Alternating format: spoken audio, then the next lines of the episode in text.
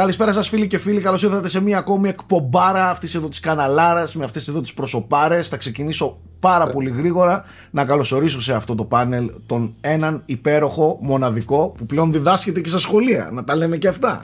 Έτσι. Γιώργο Πρίτσκα, πρόεδρο όλων των προέδρων. Καλησπέρα. Καλησπέρα σε όλους. Καλησπέρα. Μεγάλη μας τιμή που είστε για ακόμη μία φορά εδώ μαζί μας. Η τιμή είναι δική μου. Έχουμε τον Θέμη τον Πολτσί με το όμορφο background πλέον. Ε, κάτι φυτάκια έχει βάλει. ένα στο... φυτό λίγο γιατί λέω πρέπει να επανασυνδεθώ με τη φύση αφού δεν βγαίνω έξω θα τη φέρω μέσα. Μάλιστα. ναι, τσέκαρε. Γύρισε στη φύση. Γύρι... το υπόλοιπο δεν το λέμε. Το υπόλοιπο λοιπόν, δεν το λέμε. Ασορτή μπλούζα και ασορτή κούπα ρε μαλάκα. Τι έχεις κάνει εκεί πέρα τώρα, εντάξει. Δηλαδή, απίστευτα πράγματα. Και φρεσκοκουρεμένο Απλά εντωμεταξύ, ξέρεις τι έχω παρατηρήσει με τα κουρέματα. Τώρα, συγγνώμη λίγο που παίρνω περισσότερο χρόνο από την εισαγωγή. Mm-hmm. Το κούρεμά μου τώρα, ας πούμε, μπροστά μπορεί να φαίνεται κομπλέ. Γιατί κουρεύουμε μόνος μου πλέον λόγω καραντίνας και ναι. τα παίρνω μόνος μου, ρε παιδί μου, τα μπροστά. Από πίσω είναι σαν κακούργημα. Αυτό που δεν βλέπετε. ναι, κατάλαβα. Έτσι είμαστε όλοι, να ξέρει. Δεν ξέρω αν φαίνεται. εντάξει, α το θέμα, α το θέμα. Α το βλέπουν και, και μικρά παιδιά. Η μάνα μου είναι κομμότρια και την παίρνω βίντεο κλίση και τη λέω. Είναι, έγινε ε, κομπλέ το, το κούρεμα κτλ. Και μου απαντάει πάντα, εγώ το είχα δει ότι είναι τέλειο εντωμεταξύ και την δοκίμαζα. Τέλειο είναι αγώ του σου, λεβέντι μου, τέλειο. και λέω ρε μάνα, λέω με δουλεύεις, λέω. δηλαδή μπορεί να ξυρίζει το κεφάλι και να μου πει τέλειο το κούρεμα. Θέλει να σου πω κάτι. Δεν μαλάκα, η μάνα να πει κακό λόγο. Δεν γίνεται να πει. Δεν γίνεται να πει. Δεν γίνεται να πει. Ε, εκτός αν είσαι μάνα του Γιώργου του Πρίτσκα. Εκεί τα λέει ψυχρό, δεν καταλαβαίνει τίποτα. Δεν τι του έλεγε, παιδί μου, πώς είσαι έτσι; Ναι, δεν είναι. Έχει αυτή την ειλικρίνεια. Ναι, δεν τέλος. Ε, πάμε όμως στον απόλυτα όμορφο ε, Κύπριο που έχει τρελάνει ε, τα πλήθη. Γεια σας κύριε Κύπριε. Καλησπέρα σας. Nike Ferrari αγαπητέ. Τι κάνετε; Καλά εσείς. Πώς πάει η Κύπρος καλά; μας; Λάσπη. Δηλαδή; Ε, ήρθε, ε, ήρθε άμμος από τη Σαχάρα, έβρεξε, τα έκανε όλα. Αλήθεια. ναι, Έχετε ναι. και αυτά εσείς εκεί πέρα. Ε, τα, τα μάξια όλα είναι λες και παίζανε στο Spec Ops The Line. Ε, πάντως Nike καλύτερα λάσπη από την Αφρική και την Αίγυπτο και τη Σαχάρα παρά ραδιενέργεια από Ουκρανία και τέτοια πράγματα προς εμάς. Έτσι, ας. Ναι. Εμείς έχουμε ναι. αυτά εδώ τα φυσάει. Τέλος πάντων, λοιπόν, από πού θέλετε να ξεκινήσουμε; Πάμε να πιάσουμε λίγο μερικά θεματάκια που, που έχουν προκύψει ε, και μετά έχουμε και, και ωραίες πινελιές. Θα, θα σας εξηγήσω στο, στο frame rate. Ο Πρίτσκας γιατί γελάει και ηρωνεύεται δηλαδή, δεν κατάλαβα. Γιατί τι γελάσεις. Γιατί ξέρω, ξέρω τις πινελιές. Α, ναι. Μα λέγα, δεν γίνεται αυτός ο άνθρωπος. Ό,τι και να πεις, απλά γελάει, ρε φίλε. Βρε, άκου να δεις. Εγώ επειδή. Είναι από χαρά, είτε είναι από ηρωνία, δεν μπορείς να το ανοιχνεύσεις. Θα σου πω. από τα ναρκωτικά. Θα σου πω τι γίνεται. Τι δίνουν εκεί στην κλινική. Επειδή τον ξέρω, τον ξέρω πάρα πολλά χρόνια, ξέρω ακόμα και ένας απλός μορφασμός τι μπορεί να σημαίνει. Κατάλαβες; Ξέρω ακριβώς ότι αυτή τη στιγμή ο άνθρωπος αυτός ηρωνεύεται και κοροϊδεύει από μέσα του. Αλλά τέλος πάντων θα του το βγάλω όταν έρθει η ώρα. Θα τον εκδικηθώ. Θέμη, πάμε. Λοιπόν, θα σας ξεκινήσω με ένα σκάνδαλο που αφορά την EA. Όπα, όπα, και έχω να σας πω το εξής τώρα. Έχετε δει που η EA είναι, έχει ένα πολύ. Δεν θέλω τώρα να το χαρακτηρίσω τέλος πάντων. Έχει το Ultimate Team στα FIFA. Το οποίο δεν θα πω ότι κλέβει τον κόσμο, ρε παιδί μου, αλλά αλλά κλέβει τον κόσμο. Αλλά κατά κάποιο τρόπο κλέβει τον κόσμο. Θα εγώ μην Πουλάει κάθε χρόνο κάρτες, ρε παιδί μου, και ανοίγεις loot boxes και παίρνεις τις κάρτες. Και τα λαμόγια εκεί πέρα βρέθηκαν υπάλληλοι της EA που πουλούσαν επί χιλιάδες ευρώ τις κάρτες στους παίκτες. Που κατά τα άλλα μπορείς να τις πάρεις μόνο από loot box. και μετά λέμε αυτά μόνο που Έλληνες γίνονται. Είδατε. Και λέει εκεί πέρα στην EA τι κάνουν, ρε φίλε. Δηλαδή, αυτοί που το έχουν φτιάξει και οι δημιουργοί πλέον βρίσκουν τρόπο να το εκμεταλλεύουν. Κάτσε για να καταλάβω. Είχαν στήσει μαύρη αγορά ή Είχαν στήσει μαύρη αγορά που έλεγε Θες αυτό το παίκτη, πλήρωσέ μου 1000 ευρώ και θα τον βάλω εγώ μέσα στο account σου. Αυτή πάλι μέσα από την EA. Πω, πω, μαλάκια αυτό. Δηλαδή, double, double κλεψιά. δηλαδή, κλέβει η εταιρεία κανονικά με τον νόμιμο τρόπο και παρασκηνιακά κάνουν και οι υπάλληλοι τις κομπίνες τους. Μάλιστα. Θεϊκά λοιπόν, πράγματα. Παρακάτω. Τέλος πάντων, είπαν ότι το ερευνούν τέλος πάντων και δεν θέλει η EA να κάνει τέτοια πράγματα. Ε, καλά, δεν νομίζω ότι έγινε, έγινε εις γνώση της ε, εταιρείας. Αυτό παρασκηνιακά έγινε. Προφανώς. Δεν θέλουμε να καταλήγουν τα λεφτά στις τσέπες των, του ανθρώπου. Θέλουμε υπαλλήλων. τε- την Το- εταιρεία. να των βγαίνει. υπαλλήλων.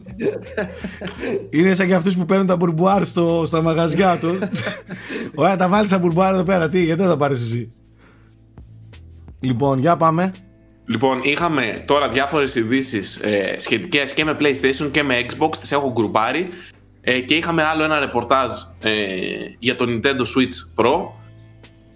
Είχαμε και ένα event της Square και ένα παιχνίδι το οποίο πιστεύω θα σας ενδιαφέρει. Δεν ξέρω με τι θέλετε να ασχοληθούμε, να τα πιάσω, να σας τα μεταφέρω. Έλα, πάμε σιγά σιγά, ρίξ τα όλα στο τραπέζι. Λοιπόν, θα ξεκινήσω με τα του PlayStation, γιατί είναι λίγο πιο πρόσφατα. Ε, αποκαλύφθηκε εν μέρει το καινούριο PlayStation VR. Οκ. Το PSVR 2. Είδαμε τα χειριστήριά του ε, και έχουμε μάθει πλέον αναλυτικές πληροφορίες. Τα είχαμε πει για το πρώτο άρθρο. Ε, μάθαμε τέλος πάντων ότι τα χειριστήρια θα έχουν adaptive triggers. Δεν θα είναι τα PS Move, είναι καινούρια, είναι η φωτογραφία αυτή που βλέπετε τώρα. Ε, και θα έχουν και διάφορες άλλες τεχνολογίες, τις οποίες θα τις βρω τώρα. Δεν είμαι απόλυτα έτοιμος. Έχει α- αναγνώριση δακτύλων και Ε, τέτοια από ό,τι είδα. ναι. Όπως Ναι, έχουν και τα πρακτικά- καλά VR, ας πούμε. Πλησιάζει πιο πολύ με τα στάνταρ του PC. Ε, Ναι, μα ξέρεις τι, το Move δεν ήταν σχεδιασμένο για το VR. συγκεκριμένα. Ακριβώς. Δηλαδή, Σιγά ήταν σιγά σαν προέκυψε. λύση ανάγκης. Ναι, οπότε τώρα θα είναι πιστεύω μεγάλη εξέλιξη, μεγάλη αναβάθμιση το να έχεις αποκλειστικά σχεδιασμένα για VR, ας πούμε, Μμμ. ε, χει- χειριστήρια. Οπότε, καλή είδηση. Είναι, έχουν και λίγο, δεν ξέρω αν τα είδατε τις εικόνες, έχει και μια έτσι φουτουριστική, ας πούμε, σχεδίαση, ο μοχλός. Ωραίο φαίνεται. Ναι.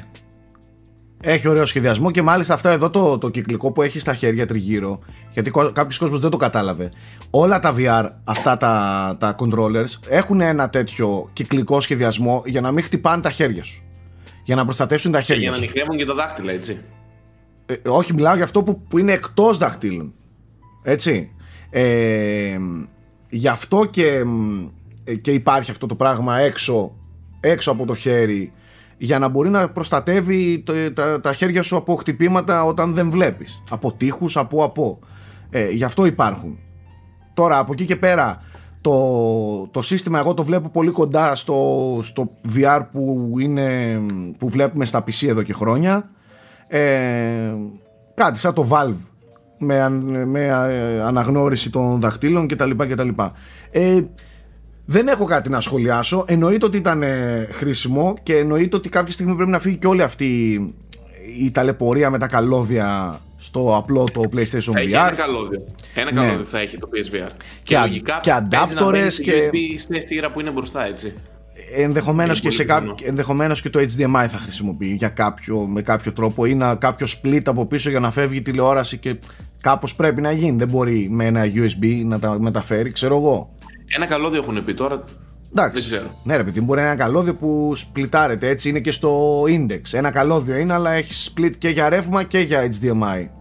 Εν πάση περιπτώσει, κοίτα αυτός το χάλι που είναι τώρα που θες να παίξεις PSVR και άμα δεν το έχεις συνδεδεμένο σε πιάνει ο πονοκέφαλος, Ναι. σίγουρα είναι καλύτερο. Αυτό, το μόνο που θέλω να σχολιάσω εγώ είναι ότι πλέον με το PlayStation 5 που είναι, είναι πάρα πολύ δυνατή η κονσόλα έτσι, σε σχέση με το PS4, ειδικά στον επεξεργαστή, ε, έρχεται πολύ κοντά με το PC και πρακτικά ε, το, ε, το επίπεδο είναι ένα πλέον για το development στο VR και δεν, δεν χρειάζεται την εμπειρία να την υποβαθμίσεις για να παίξεις το PSVR. Ωστόσο το VR development είναι πολύ πίσω. Με, ή Ναι, μάλλον αυτό θα το βοηθήσει έμεινε, όμως, αυτό θέλω να πω. έμεινε πολύ πίσω, πολύ ελάχιστη τίτλοι, πολύ λίγο το ενδιαφέρον, πολύ χαμηλό γενικά το, η αγορά. Αυτό Χαμηλή. θα βοηθήσει γιατί θα κάνει λίγο πιο εύκολη τη ζωή των developers. Έτσι. Πλέον είναι, δεν είναι άνι- α- άνισο το έδαφος να το πω έτσι. Δηλαδή θες να αναπτύξεις ένα παιχνίδι για το PC που έχει πολύ high-end μηχανήματα και μετά πρέπει να κάνεις παραχωρήσεις για να τρέξεις το PS4. Ναι. Πλέον πρακτικά έχουμε ένα νέο στάνταρ. Τέλος πάντων, αυτή δεν ήταν η μόνη ανακοίνωση της Sony, ε, η οποία επέκτηνε το πρόγραμμα που κάνει το Play at Home λόγω της καραντίνας και μάθαμε ότι θα δώσει ε, κάπου στα 11 νομίζω δωρεάν παιχνίδια, ε, όχι 10 παιχνίδια, 9 indies και ένα το Horizon Zero Dawn, το οποίο ξεκινάει να δίνεται δωρεάν από αύριο 25 Μαρτίου. Εμείς γυρίζουμε 24 σήμερα. Οπότε ναι, αυτό είναι πα- ένα πάρα πολύ καλό πρόγραμμα. Όποιος δεν έχει παίξει το Horizon, σίγουρα αξίζει να του δώσει μια ευκαιρία. Είναι δωρεάν για όλους, δεν χρειάζεται καν PlayStation Plus. Ε, και τα υπόλοιπα παιχνίδια που δίνει, τα περισσότερα από αυτά είναι και γνωστά, έτσι. Το Από πιο, τον indie πετυχημένο, χώρο. το πιο πετυχημένο σχόλιο το διάβασα στο site που λέει κάτω από αυτή την είδηση ευχαριστούμε Microsoft. Δεν λέω τίποτα άλλο. Ναι. Μμ. Σωστό. Νομίζω τα λέει όλα αυτό. Θα πάμε και στη Microsoft μετά του Game Pass, ε, γιατί είχαμε κάποιες σημαντικές ανακοινώσεις. Αλλά να πω ένα τελευταίο, ότι το βασανισμένο μας κορίτσι, η Jade Raymond, ε, ίδρυσε ένα νέο στούντιο μετά τη φόλα που έφαγε από την Google που έκλεισε τα στούντιό της όλα στην αρχή της χρονιάς. Ίδρυσε ένα νέο ανεξάρτητο στούντιο και ανακοίνωσε ότι θα συνεργαστεί με τη Sony για το πρώτο της παιχνίδι, ένα ολοκένουργιο IP, ε, το οποίο δεν έχουμε μάθει ακόμα πληροφορίες, απλά ξέρουμε ότι θα είναι στη συνεργασία με το PlayStation. Ε, και τέλος πάντων στις δηλώσεις της έκανε και κάποιες μπηχτές ότι πλέον ως indie developer μπορούμε να έχουμε δημιουργική ελευθερία ε, και να μην μας να βρίσκεται τέλος πάντων κάποιος πάνω από το κεφάλι μας. Μάλιστα. Η, Οπότε, ναι. η Jade Raymond, η οποία να πούμε ότι είναι και πάρα πολύ ταλαντούχα γυναίκα, ε, έχει αλλάξει με το δικό της τρόπο τη βιομηχανία. Είτε το πιστεύετε είτε όχι, είναι πολύ δυναμική σε αυτό που κάνει και μάλιστα εγώ την παραδέχομαι που όχι απλά δεν το βάζει κάτω, συνεχίζει, πιέζει και ακόμα βρίσκεται, πώς να σου το πω, στα υψηλά κλιμάκια του, του gaming. Την βλέπουμε δηλαδή τώρα, από εκεί το πήγε, από εδώ το έφερε, έκανε και μια μεγάλη συνεργασία μετά τη ε, κατραπακιά με την ε, Google, τώρα με τη Sony. Εγώ περιμένω πάρα πολύ τη δουλειά της, ε, πραγματικά θέλω να δώσει ένα πολύ μεγάλο και έτσι όπως το σκέφτεται επιτέλους ε, παιχνίδι. Ε, εύχομαι με όλη μου την καρδιά καλή επιτυχία σε αυτήν και στην εταιρεία της και την ομάδα της. Αυτό. Ε, πάντως, αν θυμάστε, όταν είχε πρωτοβγεί στην επιφάνεια που ήταν με τα Assassin's Creed τότε, ε, Ναι. ήταν πιο πολύ ως creative Ναι. φιγούρα ας πούμε, της Ubisoft. Πλέον τα τελευταία χρόνια είναι ξεκάθαρα producer. Δηλαδή, αν πας, νομίζω γιατί πρόσφατα έψαχνα λίγο το προφίλ της στο Twitter, ε, γράφει I help people make games, ας πούμε. Δηλαδή, Ναι. είναι καθαρά producer και είμαι περίεργος να δω, ας πούμε, τι θα βγάλει από αυτό το, το, το καινούριο στούντιο και τι, τι κλίμακας παιχνίδι θα είναι αυτό που θα δούμε. Εγώ νομίζω ότι, ότι είναι πολύ καλή στο να οργανώνει ομάδες αυτή- να φτιάχνουν ε, Ε, Γι' αυτό την παιχνίδια. είχε πάρει και η Google, παιδιά, να οργανώσει τα στούντιό της στην αρχή. Ναι, ναι. ναι. Ναι. Μάλιστα. Τέλος πάντων, μακάρι να ορθοποδήσει γιατί και στην EA ε, δεν έφυγε με τον καλύτερο δυνατό τρόπο από την, μο- από την EA που ήταν πριν την Google. Οπότε μακάρι τώρα με τη στήριξη της Sony να δούμε κάτι καλύτερο. Στα του Xbox τώρα ε, είχαμε, επειδή είχαμε και καιρό να κάνουμε εκπομπή πριν κάποιες εβδομάδες την οριστικοποίηση ε, της εξαγοράς της Bethesda, η οποία πλέον έχει ενταχθεί στο Xbox. Ε, ο Spencer έκανε ένα event και διευκρι... στο event που έκαναν ο Spencer διευκρίνησε επίσης τι θα γίνει με την αποκλειστικότητα των παιχνιδιών και τόνισε τέλος πάντων ότι αυτή η συμφωνία αφορά ε, την προσφορά αποκλειστικών παιχνιδιών ε, για τις πλατφόρμες όπου υπάρχει το Xbox Game Pass. Ε, ωστόσο είπε ότι δεν, δεν θα εγκαταλείψουν τα παιχνίδια που έχουν κυκλοφορήσει ήδη ε, ούτε θα ακυρώσουν ε, τις συμφωνίες που έχουν κλείσει ήδη οπότε το Deathloop ας πούμε ε, θα εξακολουθήσει να είναι χρονική αποκλειστικότητα του PlayStation 5 ε, οπότε έκλεισε και αυτό το θέμα και πέρα από, το, πέρα από αυτό έφερα Μαλάκα πόσο ξύμορο είναι αυτό. Να έχει εξαγοραστεί από τη Microsoft και το, το επόμενό της μεγάλο παιχνίδι, γιατί αυτό είναι το επόμενό της μεγάλο παιχνίδι, να είναι αποκλειστικό για λίγο καιρό στο Sony. Δηλαδή, αυτό και το Ghostwire Tokyo. Ναι, η και Microsoft αυτό. θα βγάλει δύο χρονικές αποκλειστικότητες πόσο για το PS5. παράξενο είναι αυτό. Α. αυτό. Αυτό αποδεικνύει και πόσο, πόσο τελευταία στιγμή γίναν όλα τελικά. Και ότι δεν είναι ένας προγραμματισμός πολλών χρόνων κτλ. κτλ. Ότι τελευταία στιγμή έγιναν, έπεσε το μεγάλο deal στο τραπέζι τους.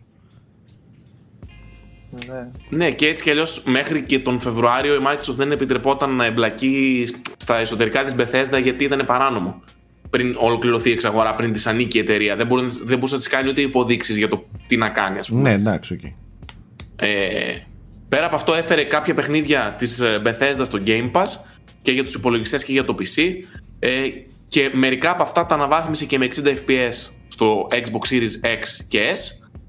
Ε, είχαμε επίσης όσον αφορά το Game Pass, τα λέω όλα μαζί και θα σας δώσω μετά το χρόνο να σχολιάσετε.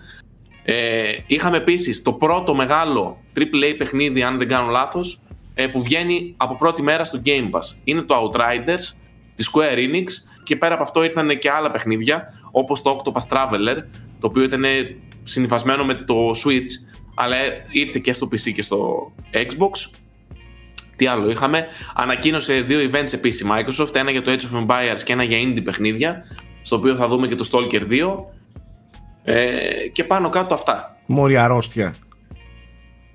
Α, και ήρθε και το EA Play στο, στο Game Pass του PC. Απλά να το αναφέρω έτσι σαν ειδηση Μμμ. Δεν ξέρω τι θέλετε να σχολιάσετε για το του Xbox. Γιατί έχουμε και ένα event από τη Square. Ε, εγώ απλά περιμένω με αρκετά μεγάλη έτσι, ανυπομονησία το για μας αυριανό ε, event που είναι και καλά σε indies ε, προσανατολισμένο και για το Stalker 2 και για τα υπόλοιπα. Για το 12 minutes ξέρω ότι θα δείξουν πράγματα. Πιστεύω θα, θα δούμε ωραία πραγματάκια. Δηλαδή εκεί πέρα βασικά θα τα έχετε δει ήδη εσείς που βλέπετε τώρα την εκπομπή λογικά.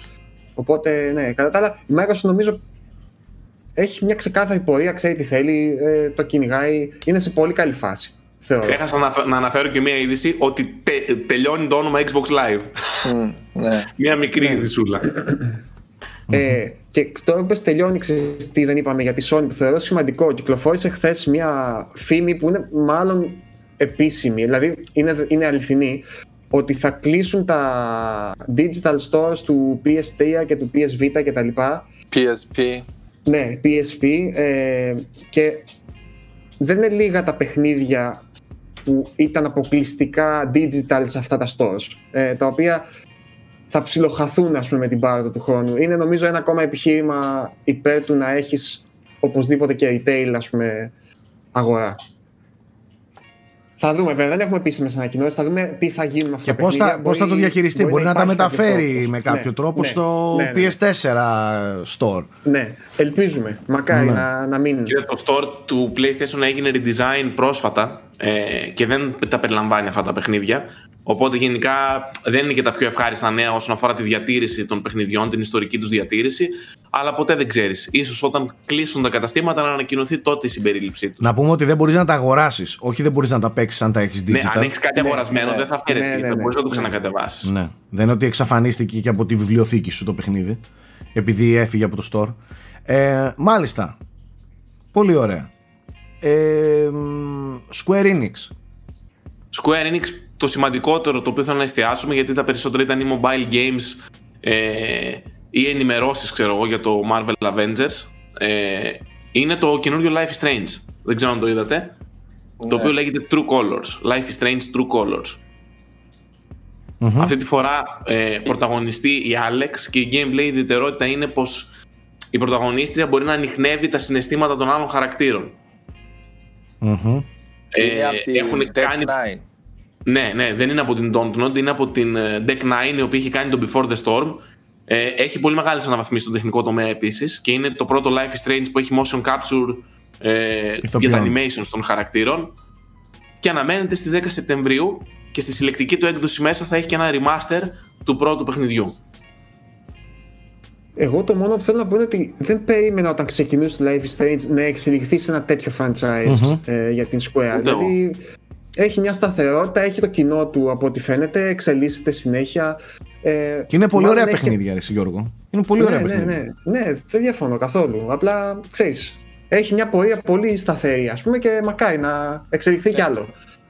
Χάσαμε λίγο την Telltale. Και Μπράβο, ναι, εμφανίστηκε- παίρνει λίγο το χώρο που Ναι. άφησε η Ναι, Telltale ναι, ναι. πίσω της. Ναι, γιατί και με το Life is Strange και με το Vampire ε, πήραν αυτή θέση. Σωστά. Τώρα είχαμε και το άλλο θέμη, το Project Άθια, Άλθια, πώς λεγόταν, Ναι, που το οποίο λέγεται- ναι. ονομάζεται Forsaken. Ναι, είδαμε και κάποια έτσι πλάνα. Εντάξει, τεχνικά φαίνεται εντυπωσιακό. Οκ, εγώ δεν έχω κάτι περίεργο να σχολιάσω για να πω την αλήθεια για το παιχνίδι. Δεν ξέρω, πώς σας φάνηκε; Απλά όμορφο. Ναι, Είναι το πολύ λίγο εντυπωσιακό. που- Πάμε για τα γραφικά, δεν είναι όμορφο, είναι πανέμορφο. Ναι, Ειδικά ρε, η παιδί, όχι. κλίμακα που έχει είναι. Όχι, εννοώ ότι το μοναδικό και εγώ που έχω να σχολιάσω είναι απλό ότι είναι όμορφο πολύ παιχ- το παιχνίδι. Τώρα τα υπόλοιπα θα τα δούμε, ρε παιδιά. Ναι. Ισχύει. Δεν, δεν έχουμε τόσο πολύ υλικό ακόμα να σχολιάσουμε. Έχω αγωνία εντωμεταξύ να δω τι θα κάνει η Square Enix με τα 25 χρόνια Tomb Raider που είναι φέτος. Ε, γιατί ας πούμε έφεραν στο Fortnite τη Lara Croft και η κανονική της εμφάνιση είναι αυτή που, έχ- που είχαμε στο Tomb Raider Anniversary, στο Legends. Η, η, η Lara, η, η κανονική, πώς το πω, γιατί δεν θα την πω retro. Η, η, η classic. η classic Lara. Και θέλω να δω τι θα κάνουν, ρε παιδί μου. Μήπως ανακοινώσουν κάνα παιχνίδι, ξέρω εγώ, με τη φυσιολογική. Διέρευσε. Ε, μπορεί να τη κάνουν Lara. κανένα challenge στο TikTok. Μέχρι εκεί. Δεν διέρευσε, ανακοινώθηκε η τριλογία. Ναι, αυτό ανακοινώθηκε, εντάξει. Ε, είναι εντάξει. τριλογία για τα prequels. Ναι. Τα prequels έχουν τελειώσει με το, με το Shadow of the Tomb Raider. Ευτυχώς. Μένει να δω. Ευτυχώς, δόξα τω Θεώ. Τελείωσε. Τελείωσε το μαρτύριο. Φτάνει. Επίσης, ποιος να κάνει Tomb Raider αυτή τη στιγμή; Δηλαδή, η Crystal Dynamics είναι στο Avengers ταγμένη, νομίζω ακόμα. Δεν ξέρω για πόσο θα την έχουν εκεί πέρα, έτσι όπως πάει το παιχνίδι. Το οποίο, αν θέλει τη γνώμη μου, άσχετο τώρα, ε, αν δεν το κάνουν free to play, δεν βλέπω πιστεύω σωτηρία για αυτό το Όχι, παιχνίδι. δεν υπάρχει. Έτσι όπως πάει. Δηλαδή, βλέπετε ότι καθυστερούν λίγο και το Spider-Man που θα ήταν ένα μεγάλο όνομα για να μπει μέσα, ας πούμε, γιατί να μπει να κάνει τι, ας πούμε, αυτή τη στιγμή. Τέλος πάντων, μεγάλη αποτυχία της Square γι' αυτό. Τιμένων των αναλογιών πάντα, έτσι, και των Και προσδοκιών που το, υπήρχαν. και το γεγονός ότι μιλάμε για ένα franchise το οποίο είναι ίσως Ναι. από τα πιο hot αυτή τη στιγμή στον πλανήτη τα τελευταία Το τρία Avengers, χρόνια. Το Endgame έχει σπάσει όλα τα ρεκόρ στο σινεμά και το, το παιχνίδι του Avengers πάτωσε απόλυτα. Παιδιά, είναι τα, τα δύο άκρα ακριβώς. Εμένα Ναι. με σόκαρε από το Avengers, δηλαδή μόνο και μόνο από το που είναι οι ταινίες περίμενα μπο- να πουλήσει. Πού, πού το ρίχνετε, παιδιά, αυτό; Σε, Εγώ πού, πού, πιστεύω, παιδιά, ότι η επιτυχία των ταινιών βασίζεται πάρα πολύ στους χαρακτήρες και στις αναγνωρίσιμες μορφές των ηθοποιών κτλ. Δηλαδή συνδέθηκαν πολύ με τους συγκεκριμένους ηθοποιούς. Το ότι ήταν άλλοι αυτοί οι χαρακτήρες των Avengers νομίζω χάλασε πολύ κόσμο.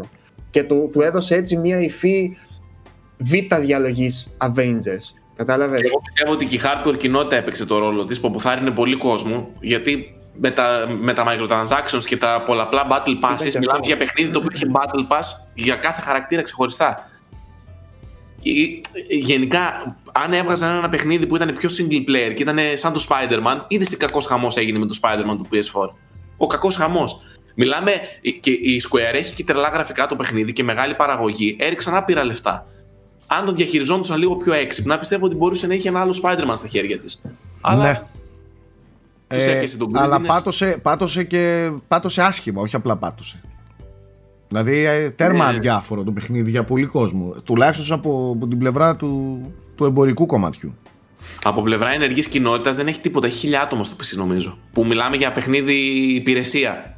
Που ξέρω εγώ το Destiny τόσα χρόνια μετά έχει χιλιάδες επί χιλιάδες παίχτες μέσα. Που είναι ας πούμε από τα πιο Πετυχημένο. επιτυχημένα ας πούμε σ- ε, games as a service. Ναι. Ε, ναι, το Destiny συνέχεια τροφοδοτείται με υλικό. Τώρα που Bungie ανεξάρτα- ανεξαρτητοποιήθηκε ε, και δουλεύει με άλλη φόρμουλα, βγάζει συνέχεια, συνέχεια δίνει τυράκι με ουσιαστικό περιεχόμενο, ναι, πώς να μην συνεχίσει. Να Και εφόσον παίζεις δεν καθόλου υπάρχει Destiny; όχι, εγώ το, το παράτησα. Από τότε που το παράτησα, ε, από το Forsaken, ε, από τότε. Ε, Δεν θέλω να... Το Forsaken ξέρεις. τώρα δεν βγήκε. Όχι, Α, ρε. όχι, τώρα βγήκε το Beyond Light, ναι. Όχι, Beyond Light, πριν ήταν το κάτι με το φεγγάρι, ξέχασα πώς το λένε. Ε, είναι πριν πότε, έχει δύο-τρία χρόνια που το Ναι, ναι, ναι, σωστά. σταμάτησα. Το σταμάτησα γιατί, ναι, ωραίο παιχνίδι, διασκεδάζεις, ξέρω εγώ, αλλά τα υπόλοιπα μαζευόντουσαν στο ράφι. Που εντάξει, δεν, δεν γινότανε. Και δεν θέλω να Το σταμάτησε ξαναβγεί. ξεκίνησε τον ιό, Nike. Εντάξει. Ναι, και αυτό. Θα κάνει καμιά 850 playthroughs και θα τελειώσει. Ε, ε, ξεκίνησα νέο χαρακτήρα. όχι ρε, όχι ρε, όχι ρε. Λοιπόν, ε, Ε, ναι, πες το α, πρόεδρε. sorry, θε- θέλω- πήγα να πω Θεωρώ ότι σχεδόν ε, παράνομο να μιλήσω ενώ θες να μιλήσεις. Θράσος λέγεται Να, αυτό. δίνουμε- Θράσος. Πρέπει να δίνουμε προτεραιότητα στους ανωτέρους. με κάνεις και κοκκινίζω. Δεν φαίνεται, αλλά κοκκινίζω. εγώ μέσα. Και, και θα νομίζει ο κόσμος ότι έχει αίμα αντί για κρέμα. Ε, ξέρεις τι νομίζω αξίζει να πούμε; Και το τελευταίο παιχνίδι που πήρε καθυστέρηση ακόμα ένα παιχνίδι για φέτος το Gotham Knights και είδα ότι γενικά έγινε μια συζήτηση στο Twitter ε, από αυτούς τους δημοσιογράφους τύπου Sawyer και τα λοιπά για το πόσο έχει επηρεάσει όντως τα στούντιο την παραγωγικότητά τους η, η καραντίνα δηλαδή η δουλειά από το σπίτι και τα λοιπά ε, είναι κατά περίπτωση από ό,τι διάβασα, δηλαδή από τις απαντήσεις, γιατί καλούσε ας πούμε, developers να σχολιάσουν από κάτω πόσο έχουν επηρεαστεί κτλ. Και, και φαίνεται ότι είναι κατά περίπτωση η, το πόσο επηρεάζει κάτι. Δεν είναι καθόλου απίθανο, παιδιά, φέτος να είναι λίγο περίεργη η χρονιά όσον αφορά τις κυκλοφορίες. Πετσοκομμένη. Ναι, και φαίνεται δηλαδή, ε, νομίζω το νιώθουμε πέρα από το Rise που βγαίνει τώρα, το Master Hunter που, ήταν, που είναι μια μεγάλη κυκλοφορία, είναι λίγο νέκα. Δηλαδή το επόμενο.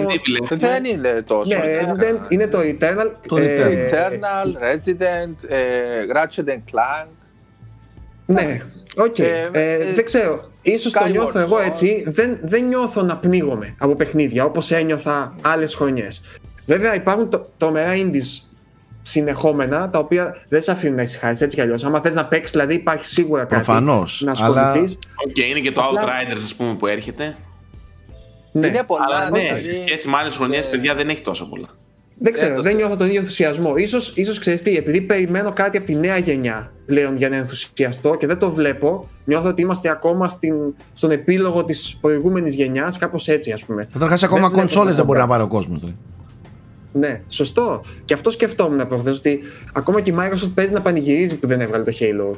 Ε, δεν χρειαζόταν δηλαδή να βγει το Halo και να το κάνει τι, ας Το πούμε. είχε πει ο Spencer προηγούμενο. αυτό, το ότι εν τέλει ε, μ- μάλλον για καλό ήταν λέει γιατί θα Ναι, κυκλοφορούσε με το Halo και ο κόσμος δεν θα μπορούσε να αγοράσει την κονσόλα.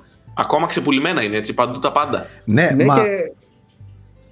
Συγγνώμη, Σάκη, βγήκε, είδα και ένα άρθρο χθες ότι μπαίνουμε στη μεγαλύτερη κρίση ας πούμε, αυτή τη στιγμή στο, στη διάθεση των chips που Γιώργο, απαιτούνται ας πούμε, η για το. κρίση αυτή, εν τω μεταξύ πρέπει να βάλουμε τον Καρατζά να σχολιάσουμε αυτά. Η κρίση των chips Ναι. είναι τεράστια. Μιλάμε πλέον, θα έχουμε πρόβλημα. Δεν μπορούν να βγάλουν ούτε κινητά ούτε τίποτα.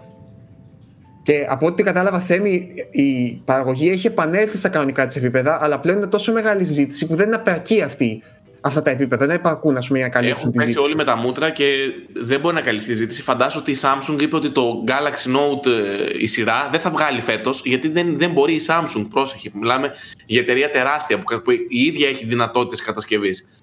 Δεν μπορεί να βγάλει η ίδια η εταιρεία, όχι να εξυπηρετήσει τους πελάτες της, ε, τόσα Ναι. chips για να παράξει μία ναυαρχίδα το S21 και να παράξει και άλλη ναυαρχίδα τα Note.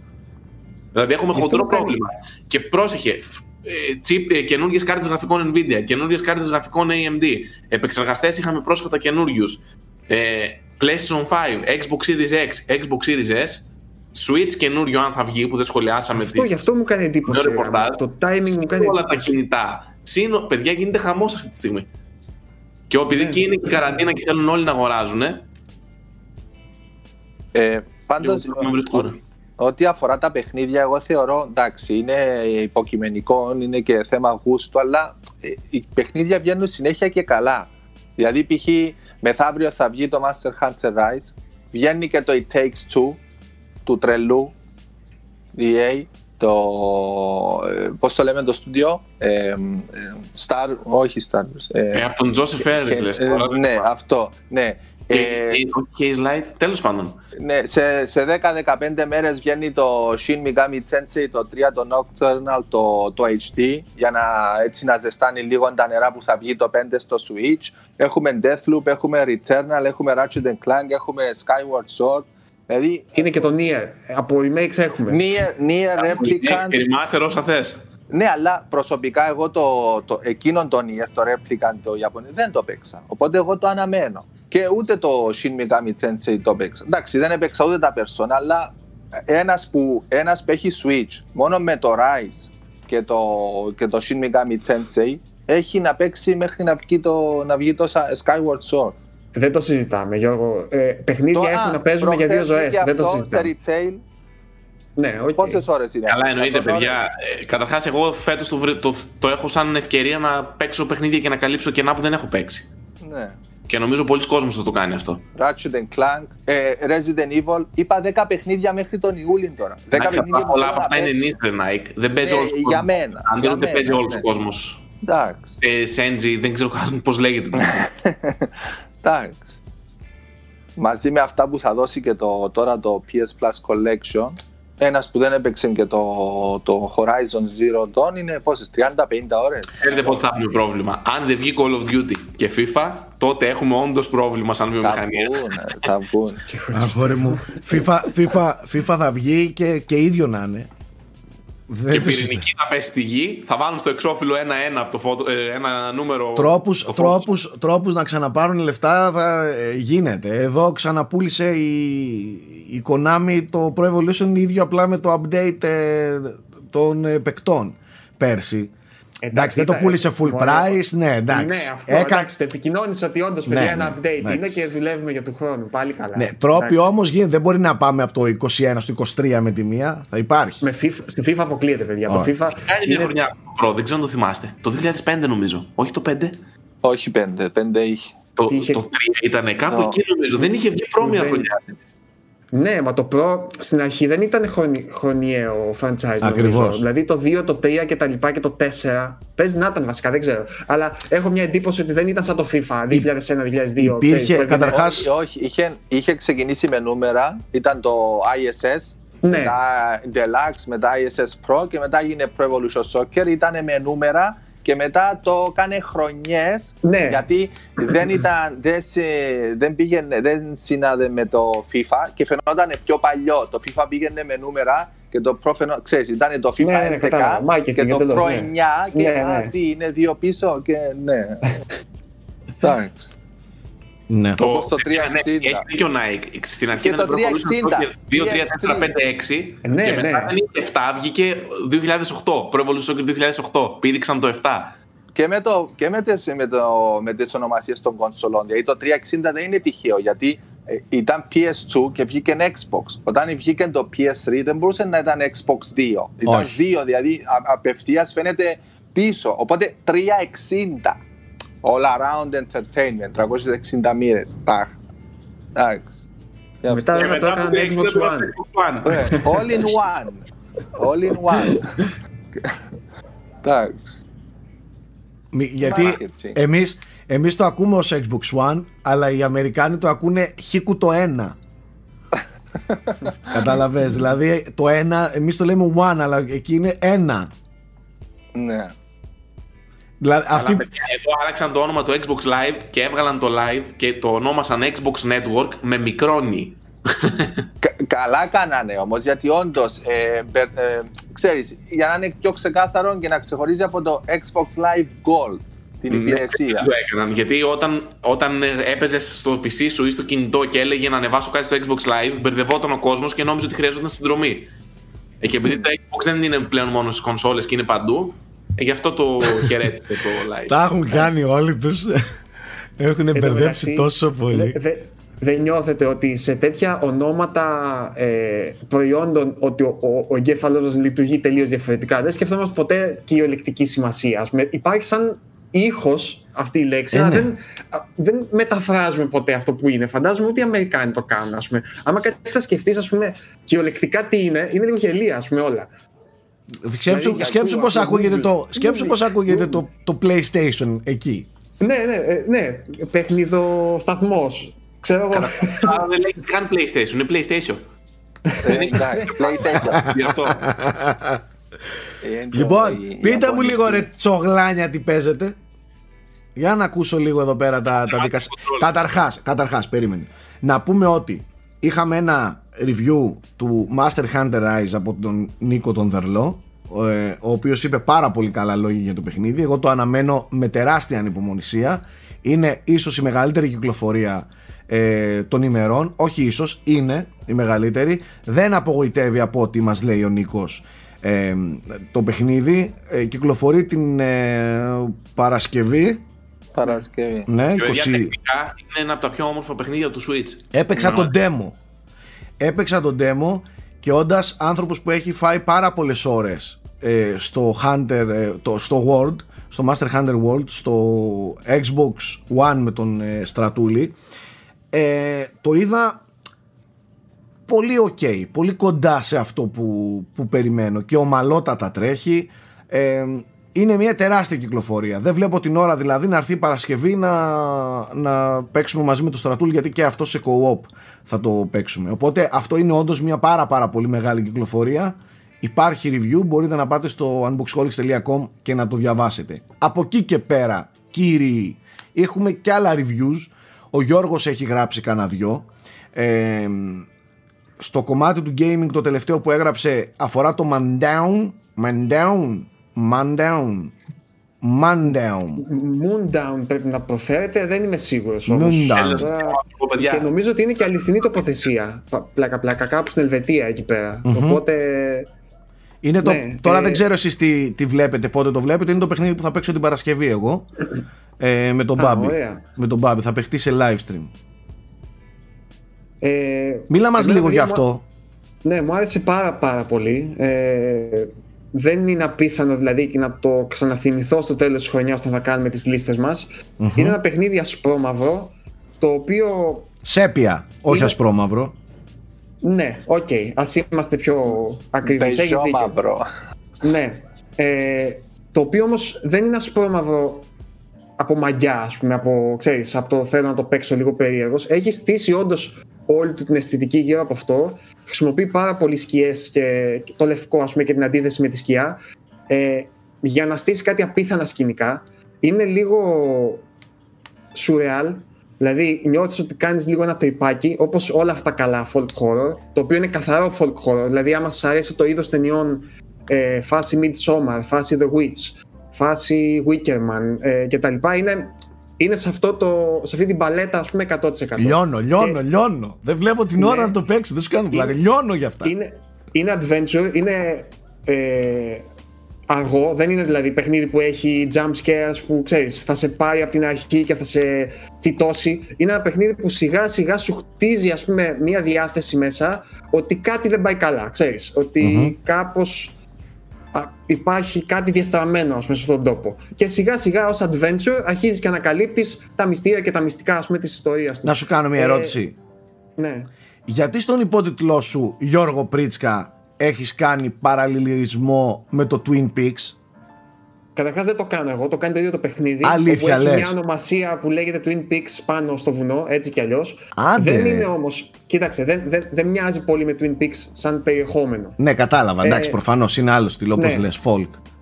Παρ' όλα αυτά, ναι, ε, ξέρεις, η κατσίκα τώρα σαν σύμβολο θρησκευτικό και παγανιστικό κτλ. είναι πολύ χρησιμοποιημένη και, αλλά εδώ τη χρησιμοποιεί πολύ ωραία. Τη χρησιμοποιεί δηλαδή διαφορετικά από ό,τι περιμένεις. Αυτό είναι το ωραίο, ας πούμε. Τέλος πάντων, δεν θέλω να σας Οκ. πω πάρα πολλά. Αν σας αρέσουν τα adventure παιχνίδια, είναι λίγο old school η αλήθεια είναι. Αν σας αρέσει η εξερεύνηση και το είδος ας πούμε του τρόμου που δεν βασίζεται στο σοκ, αλλά κυρίως σε, αυτή, τη- σε αυτό το mood. ας Στην πούμε, στη ανάπτυξη διάθεση. του mood της ατμόσφαιρας, ναι, το ηλεκτρισμένο ε, σας αυτό. Το προτείνω απόλυτα. Είναι 7, 8, 9 ώρες max για να το τερματίσεις. Ε, δεν νιώθεις ότι σπαταλάς κάπου το χρόνο σου, δεν έχεις δηλαδή χαζό, αποστολές και τέτοια.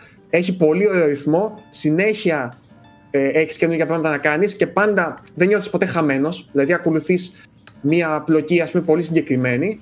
Και παιδιά δεν το είπα στο review, θα να το πω όμως εδώ έχει και μία σκηνή η οποία είναι τελείως μπορεί να μην ανακαλύψει ποτέ δηλαδή είναι θέμα εξερεύνησης ε, η οποία μου άρεσε πάρα πάρα πολύ. Δηλαδή είναι εντελώς αναπάντεχη και εντελώς τρυφερή μέσα σε ένα περιβάλλον που είναι εντελώς εχθρικό κατά τα άλλα. Οκ. Οπότε εξερευνήστε γενικά τον τρόπο να το παίξετε και γενικότερα μην το αμελήσετε αυτό το παιχνίδι αν σας αρέσουν αυτού του είδους οι εμπειρίες. Μου άρεσε πολύ. Μάλιστα. Και είναι, είναι από έναν άνθρωπο έτσι, ουσιαστικά, ο οποίος έχει και μια ιδιαίτερη τεχνική στα textures, είναι όλα ζωγραφισμένα, είναι στο χέρι δηλαδή. Μα αυτό Οπότε- που διάβασα εγώ και δεν ξέρω, διόρθωσέ με, είναι ότι ο, ο, ο, ο σκοπός του ήταν να, να παραδώσει ένα παιχνίδι του οποίου η εικόνα θα μοιάζει πολύ με τις εικονογραφήσεις βιβλίων ε, δηλαδή και οι σκιάσεις που χρησιμοποιεί ο- με το Ναι. μολυβάκι φαίνεται δηλαδή ότι είναι πολύ κοντά σαν, να, Ναι. σαν να βλέπεις ένα βιβλίο να ζωντανεύει μπροστά σου αλλά βιβλίο, συγκεκριμένο βιβλίο Κατάλαβες, Σάκη, το είπα και στο review μου, Ναι. όταν το παίζεις, νιώθεις σαν να έχεις μπροστά σου ένα βιβλίο, ας πούμε, απόκρυφο και απαγορευμένο κτλ. Και διαβάζοντας και βλέποντας αυτές τις γραβούρες και τις εικόνες και τα σκίτσα, πώς θα το φανταζόσουν ότι είναι. Κατάλαβες. ναι, ναι, ναι, κατάλαβα, κατάλαβα. Κοντάει 100% σε αυτό το feeling που έχουμε διαμορφώσει εμείς ήδη από τέτοιες ιστορίες. Οκ, το 'πιασα, το 'πιασα. Ναι. Οπότε Μάλιστα, πολύ ενδιαφέρον, είναι πάρα πολύ. Ναι, πολύ ιδιαίτερο. Τέλεια. Άλλος. Ποιος μιλάει, τι. Θέμη, παίζεις κάτι; Εγώ τελείωσα το Control και τώρα παίζω, δεν έχω τελειώσει ωστόσο, το DLC του ε, με τον Alan Wake. Το έχω αφήσει στη μέση. Ε, θα σου πω το εξής με το, με το Control. Ε, έκατσα μετά αφού το τερμάτισα το παιχνίδι και έψαξα λίγο τι παίζει. Ε, και όσο πιο πολύ έψαχνα, τόσο πιο πολύ το εκτιμούσα το παιχνίδι. Ε, στην αρχή λίγο με έπιασε μια απελπισία με τα πόσα χαρτάκια έχει και με το πόσο διάβασμα σου πετάει και με το πόσο καταλαβίστικα είναι στην αρχή τα πράγματα. Ωστόσο, άμα του δώσεις το χρόνο του ε, και ειδικά άμα κάτσεις και το ψάξεις μετά και πρακτικά εξηγεί όλο το Remedyverse, έτσι, το παιχνιδι Ε, να σου πω κάτι, ε, Θέμη, και, και στους υπόλοιπους που νομίζω όλοι το έχουμε παίξει, έτσι δεν είναι; Ναι. Ε, Είμαι ο μόνος που σε αυτού του είδους τις εμπειρίες που λίγο στηρίζονται σε αυτό το παράλογο και το περίεργο, το να κάτσω να βρω με λεπτομέρεια τι ακριβώς συμβαίνει, για μένα το απομυθοποιεί κάπως. Δηλαδή, μου αρέσει αυτό το λίγο μυστήριο που βγάζει το μιχλώδες, ας πούμε. Δεν, θε, ξέρεις, δεν, δεν ξέρω αν υπάρχουν Είναι αυτό απαντήσεις που για όλα. λέγατε, Αυτά τέλεια, εγώ θέλω απαντήσεις.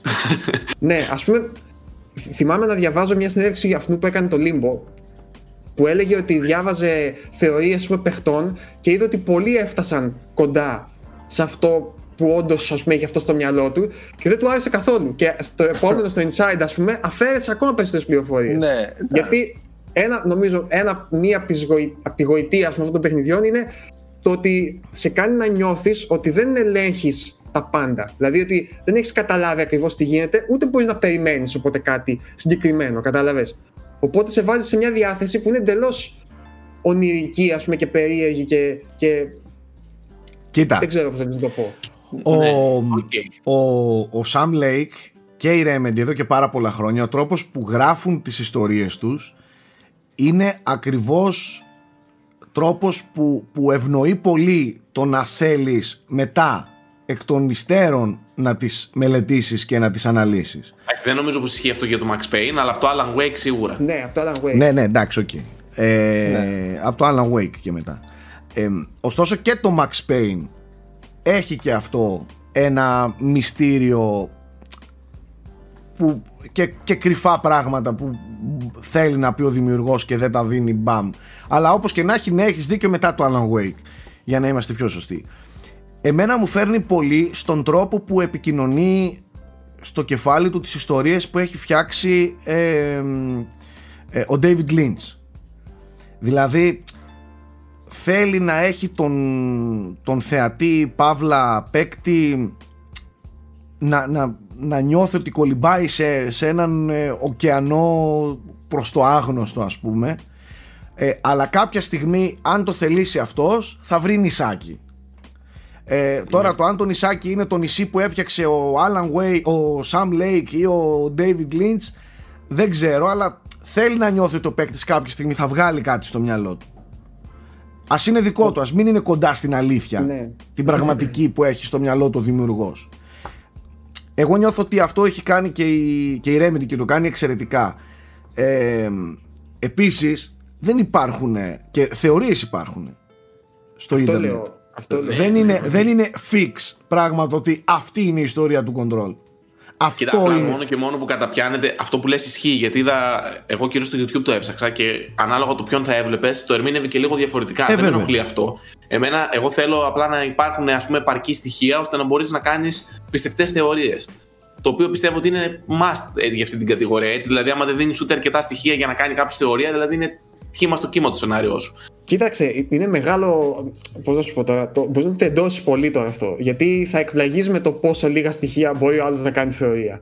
Κατάλαβες; Ναι. Ναι. Ναι, οκ. Τέλος πάντων, εγώ αυτό που θέλω να πω γενικά. Ίσα με το ίσα control- με τα λιγότερα στοιχεία δημιουργεί μεγαλύτερες θεωρίες πολλές φορές. Γιατί δεν έχει Ναι, πολλά α- στοιχεία. Άλλο, λέω, εγώ το έφτασα στο εντελώς άκρο. Το ότι άμα είσαι εντελώς αφαιρετικός και δεν δίνεις τίποτα, Ναι, ναι, κατάλαβα ε, μετά τι δεν λες. γίνεται να έχει συνοχή. Έχεις δίκιο. καταλαβαίνεις. Είναι και λίγο άψυχο μετά. Ε, Δηλαδή, ε, ε, ε, θα σου- η, η Remedy κάνει κάτι πολύ ιδιαίτερο πλέον. Έχει πάρει έναν χαρακτήρα και, οκ, άλλες φορές της πετυχαίνει, όπως με το Alan Wake που πιστεύω είναι το καλύτερο ακόμα για μένα παιχνίδι της. Ε, άλλες φορές δεν το πετυχαίνει τόσο πολύ όπως με το Quantum Break και άλλες φορές τα καταφέρνει σχεδόν ας πούμε, να ξεπεράσει τον εαυτό της όπως με το Control. Αλλά αυτό που κάνουν αυτά, τα- αυτά τα weird παιχνίδια, ε, ο τρόπος που έχουν στην αφήγηση, ε, κάθε φορά έχει μια ιδιαιτερότητα το gameplay. Όπως τώρα που είσαι υπερήρωας στο, Mac- από το Max Payne, ας πούμε, με το Bullet Time, στο Alan Wake με το φω, ε, στο Quantum Break με το χρόνο. Κάθε φορά βάζει μια ιδιαίτερη πινελιά στο gameplay. Δηλαδή δεν αφήνει γυμνό και το gameplay, πάντα το κάνει διασκεδαστικό. Ε, είναι, είναι κρίμα που δεν κατάφεραν να έχουν τόσο μεγάλη απήχηση στα παιχνίδια της και πιστεύω ότι είναι ομάδα που πρέπει να τη στηρίξουμε.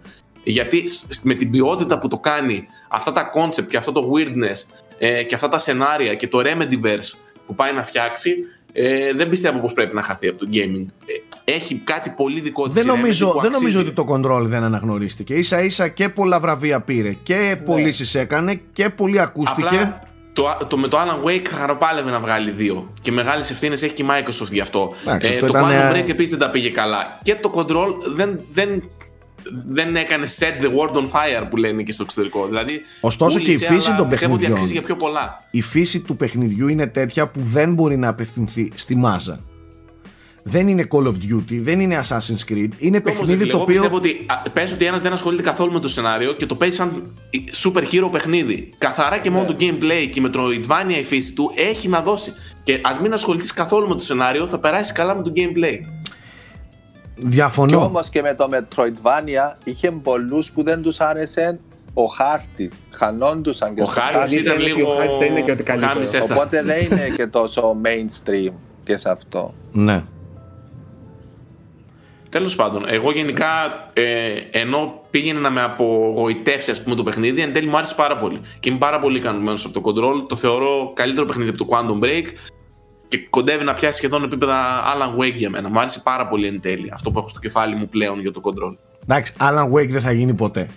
Alan Wake δεν ξέρω αν θα Δεν ξανακαταφέρει θα, η γίνει, Remedy να δεν, θα, φτιάξει. δεν θα γίνει ποτέ. Και δεν βοηθάει πολύ το γεγονός ότι το Alan Wake ήταν πιο ανοιχτό game και τα περιβάλλοντα και και και. Τώρα αυτό μιλάμε στο control αν είχε κάτι που σε μεγάλο βαθμό θα απογοητεύσει είναι και λίγο η επαναληψιμότητα των περιβαλλόντων. Δηλαδή ήταν πολύ ίδιο παντού. Ε, είχε την ποικιλία για να ξεσκάσεις λίγο αλλά όλο διαδραματίζεται σε ένα κτίριο. Έτσι. Ναι. Τέλος πάντων. Αυτά από μένα, παιδιά. Nike. Εγώ, εγώ λοιπόν, την προηγούμενη φορά ξέχασα να αναφέρω το... Ολοκλήρωσα το, το Super Mario, το Bowser's Fury. Μίλησε αρκετά γι' αυτό ο Γιώργος, απλά να, να επιβεβαιώσω ότι όντως ε, ήταν... Ήθελα περισσότερο βασικά, δεν το χόρτασα. Αυτά τα, τα cut shines όσα έχει δεν μου αρκε, δεν, μου, α- δεν με κάνεσαν γιατί ήταν και σχε- σχετικά απλό. Αυτό που είπε ο Γιώργος με το ότι ο κάθε, η κάθε περιοχή είναι σαν... ε, γνωρίζεις ότι βλέπεις από το χάρτη ότι σε αυτήν την περιοχή είναι τα έξι τα, τα cut shines. Είναι πιο εύκολο να τα βρεις παρά σε έναν πιο μεγάλο κλασικά open world ε, 3D Mario ε, και περίμενα ότι παρόλο που ήταν πολύ διασκεδαστικό και ωραία ιδέα με το μεγάλο τον Bowser και αυτό και το που ερχόταν σε διάφορα χρονικά σημεία αλλά εγώ ήθελα περισσότερη πρόκληση overall δηλαδή κάπου να υπάρχει ένας μυστικός κόσμος ή κάτι έξτρα ξέρω εγώ δεν υπήρξε αυτό οπότε εγώ εντάξει είπα να ξαναπαίξω και το, το 3D World και εντάξει εκεί χόρτασα πραγματικά και απλά το αυτό που θέλω να πω είναι αυτοί Best που Mario νομίζουν ever. ότι- Πες το βρε Nike. Πες το βρε Nike. Κουράσατε Όχι. όλοι σας. όχι, Κουράσατε. όχι ρε Best Mario ever είναι. Έτσι. το 3D World Ναι. είναι Είναι. για σένα Είναι. Στο λέω εγώ. ε, Μία μέρα θα, θα αναγνωρίσεις για το Odyssey την αξία από την πραγματική. Τώρα θα με κάνεις να αισθάνομαι boomer και θα σου πω παίξω όλα τα Mario και μετά μιλά. Τσουτσού. Ένα Odyssey εγώ. έχεις παίξει. Έχεις παίξει άλλο. Γιώργο, υπερασπίσουμε. Πες την για την Α, αξία τώρα, του Odyssey. ε, ναι, τώρα βρήκες επίκλειση στο συνέστημα και ξέρεις ότι έχει αδυναμία στο Odyssey. ε, ο- αυτός έχει, είναι του Galaxy ε Γιώργο; Ναι, Όχι, ποιος κοίτα, θεωρείς κορυφαίο Παιδιά, θέλετε τα να σας πω κορυφαία- τώρα; Τα κορυφαία σαν Μάριο τα- δεν είναι πολύ δύσκολο να πεις. Ρε. Έχουν άλλες αρετές στο καθένα. Βρε, αλλά- βρε, βρε, άσε με να μιλήσω. Άσε με να μιλήσω. Sorry. Θα σας πω εγώ τώρα, εγώ τι έχω φάει στο κεφάλι. Έρχεται ο Σεγκάκιας τώρα και σας έχω φάει στο κεφάλι. Κάθε νέο Μάριο είναι το καλύτερο Μάριο. Πάντα αυτό λέτε. Wow, I feel good. Σε όλα. Τα Super Mario με το που βγαίνουν. ε, ε, Α, τε, αυτή έκανε τη συνταγή Ε, αφού και ξέφυγε και βελτιώνει τη πήγε. συνταγή, και τι να πήγε κάνει. εκεί. Όχι. Υπάρχουν κάποια Γιατί; πράγματα που δεν είναι ότι είναι κλασικά. Τα, τα Mario δημιουργήθηκαν να έχουν εκείνη τη συγκεκριμένη δομή που έχει το, το 3D World. Αυτή είναι Το η, 3D παραδοσ... World είναι... η παραδοσιακή. η- Τι είναι, είναι σαν να βλέπεις Είναι- το. Δεν είναι καθαρό 3D World ανοιχτό, δηλαδή είναι, δεν είναι Mario 64. Α το Mario 64, Ούτε μιλάω καν- για τα ούτε καν classic Mario. sunshine. Έτσι είναι τα Mario, Είναι- τα classic. Αυτό είναι. είναι. 2,5D. Πες, Ναι. δηλαδή ε, Ναι. το 2D παίζεται 3, Ναι. 3D, αλλά ό,τι βρεις είναι σε 2D. Κανένα, κανένα θέμα. Αλλά εγώ Προσπαθώ να πάντα. ερμηνεύσω το χαμόγελο του Προέδρου αυτή τη στιγμή. Βρεάσε τώρα να μιλάει. Μην του δίνεις σημασία τώρα. Ε, εγώ αυτό που προσπαθώ να πω είναι ότι εγώ τα Μάριο τα μετράω στα, στο πόσο εύκολα ε, διασκεδάζεις μαζί τους. Ε, και πόσο όσο πιο απλά είναι στη δομή και δεν προσπα, υπερπροσπαθούν τόσο πιο καλά διασκεδάζω εγώ. Εντάξει, προφανώς και αστείευομαι. Εννοείται ότι το Odyssey εξελίσσει και βάζει και προσθέτει και, και ναι, πολύ καλά κάνει. Αλλά εμένα δεν με διασκέδασε όσο διασκεδάζω ακόμη μαζί με τη Ραφαέλα παίζοντας 3D World. Κατάλαβες, με αυτή τη λογική μετράω την αξία ενός Super Mario Κοίτα, και το όχι coop με του το... Odyssey δεν ήταν και πολύ καλό τώρα, να μην λέμε και μαλακίες. Ποιο Με το coop? καπέλο δηλαδή. Εντάξει, Καμία δεν- σχέση για δύο ε, παίκτες. Εγώ, Δεν θα κρίνεις όμως ένα Mario από το co-op. Ε, όχι, απλά θέλω να σου πω σε- για το Σάκη που λέει το πώς το απόλαυσε με τη Ραφαέλα. Εντάξει, ο ένας έπαιζε με το Μάριο και ο άλλος έπαιζε με το καπέλο. Εντάξει, οκ. θυμάμαι, θυμάμαι το, το, το Odyssey σε χάλασε θυμάμαι ε, ε, αφορά και τη Ραφαέλα το πόσο αληθοφανές ήταν ο, αληθοφανής ήταν ο δεινόσαυρος και αυτό και, και, αυτό ε, που ήταν λίγο άκυρο για δεν, παιδάκι, δεν μου ξέρω κάθεται εγώ. Ναι. εικαστικά σε ένα Super Mario αυτές, οι- δεν μου κάθονται εικαστικά αυτές οι πινελιές ας πούμε ε, και σου μιλάει άνθρωπος που γενικότερα του αρέσει το πιο ρεαλιστικό αλλά στα Super Mario δεν μου κάθονται όλα αυτά το ότι ε, υπάρχουν φανταστικές προσθήκες gameplayακά που θα μου πεις αυτό είναι ρεσάκι ε, δεν σημαίνει πάντα ότι εγώ θα το διασκεδάσω περισσότερο επειδή gameplayακά είναι πανέξυπνο αυτό που κάνει. Πολλές φορές το πιο απλό είναι και πιο ωραίο. Ε, το 3D World έχει μια πολύ απλή δομή. Και να παίξεις μόνος σου και να παίξεις παρέα. Ναι. από το 2-1 στο 2-2 στο 2-3 προχωράμε, αλλάζουμε ε, themed ε, levels. Έτσι ε, εμένα αυτή η δομή στο κεφάλι μου μου αρέσει πολύ περισσότερο όπως μου άρεσε περισσότερο το Galaxy 2 από το Galaxy 1 ακριβώς για αυτό το λόγο γιατί είχε πιο, πιο δομημένη ροή και δ- ε, ε, Ναι. εξέλιξη το, το παιχνίδι Γι' αυτό και διαφωνώ κάθετα για τα του περιόντιση και τα λοιπά. Συν το ότι είναι τεντάκιδες, οι βαργοί, οι τούμπαν είναι τεντάκιδες, το έχουν αυτό, ότι το τελευταίο είναι πάντα και το καλύτερο. Γιατί το, το εξέλιξε. Ισχύει αυτό και στα Metroid θα ακούσεις και για το Zelda θα, για τα Zelda εντάξει τώρα θα μου πεις το τελευταίο είναι και λίγο τυχερή γιατί είναι όντως το καλύτερο Zelda που έχει Ε, υπάρξει αλλά Μα εφόσον τα εξελίσσει, πώς θα. δεν αφού είναι το δεν- καλύτερο Zelda Twilight Princess Πω, τώρα θα ανοίξουμε Ε, εντάξει, και το- κοίτα την μπλούζα τα πιο φοράω σήμερα, ρε. ατμοσφαιρικά. Κοίτα την μπλούζα φοράω σήμερα. Έχω νεύρα με την Nintendo, παιδιά, για αυτόν τον λόγο. Οπότε. Και Συ- πολλοί σκληροπυρηνικοί θα πούνε Super Mario Bros. 2. Το Θεό. 2 κιόλας. Εντάξει. Το 2. Είναι πολύ δύο. σκληροπυρηνικοί. Το 2. Εντάξει. Σιγά μην είναι και τα secret levels που λέτε. Ε, πο- Αυτό είναι εγώ- meme, ρε, από έναν YouTuber, τον Danky, που, που κάθε χρόνο βγάζει Game of the Year το Super Mario Bros. 2. κάθε χρόνο, ό,τι παιχνίδια και να βγαίνουν, Game of the Year Super Mario Bros. 2. Μπορεί μόνο αυτό να έπαιξε, ρε. Όχι, όχι, αυτός είναι το Σαν το θέμη, σαν το θέμη Ναι. που λέει το καλύτερο Super Mario το Odyssey έχει παίξει ένα Ένα Super εγώ το Mario. έπαιξα, ρε μαλάκα, το καλύτερο Mario είναι αυτό που έπαιξα.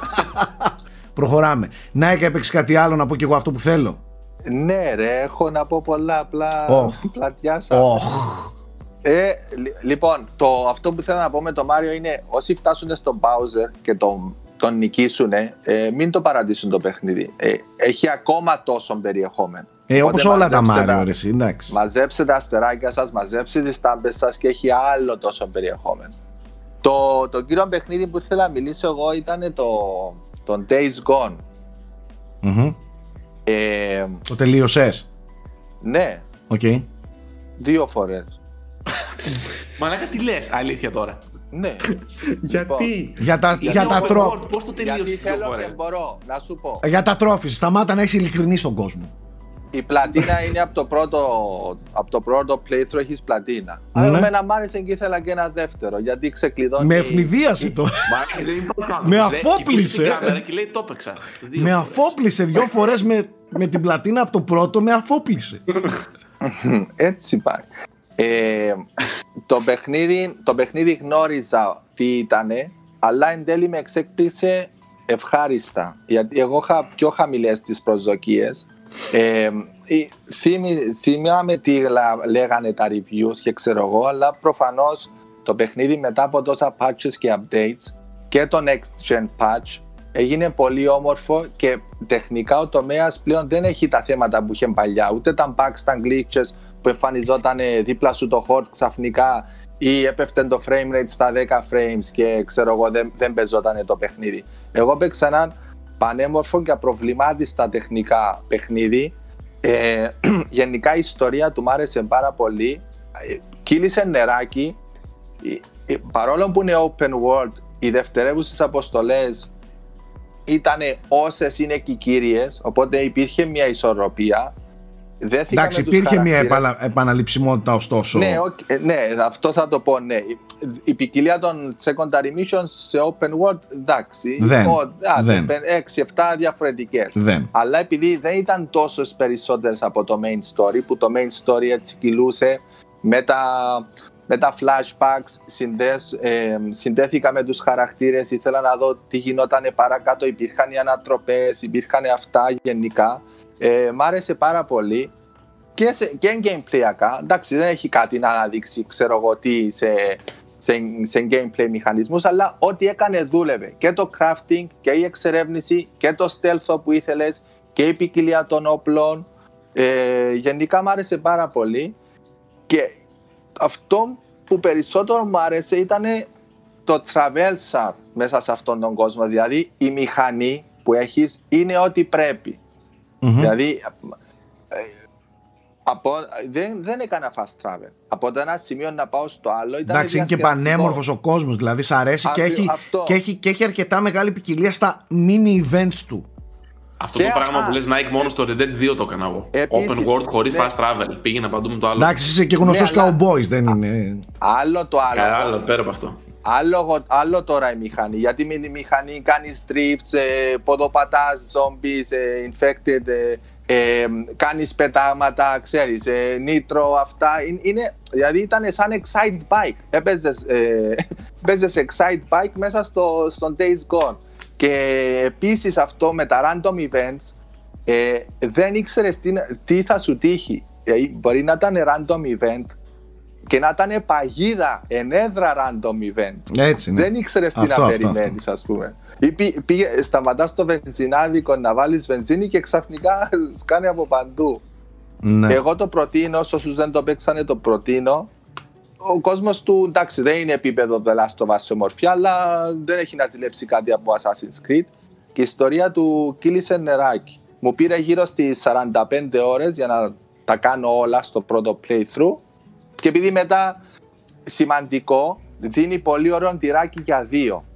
Εννοείται. Μετά το, μετά το τέλος της κύριας ιστορίας ξεπετάγονται ακόμα τρεις-τέσσερις αποστολές που κλείνουν κάποια timelines κάποιων άλλων χαρακτήρων. Ένα από αυτά δίνει πολύ ωραίο τυράκι για το 2 και εγώ προσωπικά ανυπομονώ για το 2 να δω τι θα κάνουμε. Καλά, με δεν το δύο. συζητάμε. Εννοείται. Να πω μόνο ότι όσοι έχουν PS5, ε, αυτό το παιχνίδι υπάρχει στο PlayStation Plus Collection. Και αυτό, ναι. Και ε, μιλάμε 60 frames, δηλαδή ολόκληρη ορδή πάνω σου, 200, 200 infected πάνω σου. Δε- Το frame rate δεν καταλάβαινε θεό. Πόσο επικά οι, οι επικές, οι horde αποστολέ, όπως για παράδειγμα εκεί στο βενζινάδικο, το μεγάλο, που, ε, που πολύ δύσκολο, που ήθελε πολύ καλή οργάνωση και τακτική των κινήσεών σου. Προετοιμασία. Φαντα... Προετοιμασία από προετοιμασία πριν, από να- πριν. να- Φανταστικά ναι, ναι. αυτά. Αυτά στο παιχνίδι είναι φανταστικά. Πρόσφατα το Yes. τελείωσε και ο Καρατζάς και αυτός σούπερ ενθουσιασμένος με το game. Ε, κάτι άλλο θεωρώ- έχουμε, Nike; Συγγνώμη; Έπαιξες και κάτι άλλο; Ε, άστο για την επόμενη εβδομάδα. Απλά να κλείσω ότι οι, τα τότε reviews δεν είναι ότι το αδίκησαν. Απλά ο τεχνικός του τομέας λίγο χαντάκωσε την όλη εμπειρία. Αλλά κάποιος που θα το παίξει τώρα με τα patches και το PS5 update είναι ότι πρέπει. Μάλιστα. Το προτείνω ανεπιφύλακτα. Αυτά. Ωραία. Ε, να πω Σάκη. κι εγώ τι, τι έπαιξα, παίζω μάλλον. Πα- Παλεύω εδώ και καιρό. Εντάξει, έχουμε πάρα πολλές δουλειές, πάρα πολλά γυρίσματα. Είμαι λίγο off γενικά από το gaming ε, τον τελευταίο καιρό. Συνεχίζω δειλά-δειλά το Hitman 3, το οποίο.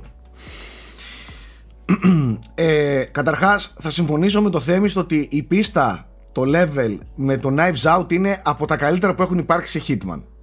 Πανέξυπνο, τέλειο και θα ήθελα ολόκληρο game έτσι. Άνετα έπαιζα ένα adventure ύφος σε αυτό το στυλ.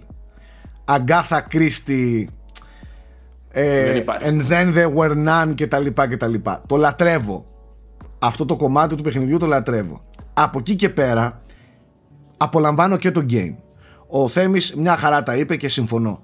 Ε, ωστόσο νομίζω ότι η συνταγή πλέον αρχίζει και δείχνει τα δόντια της.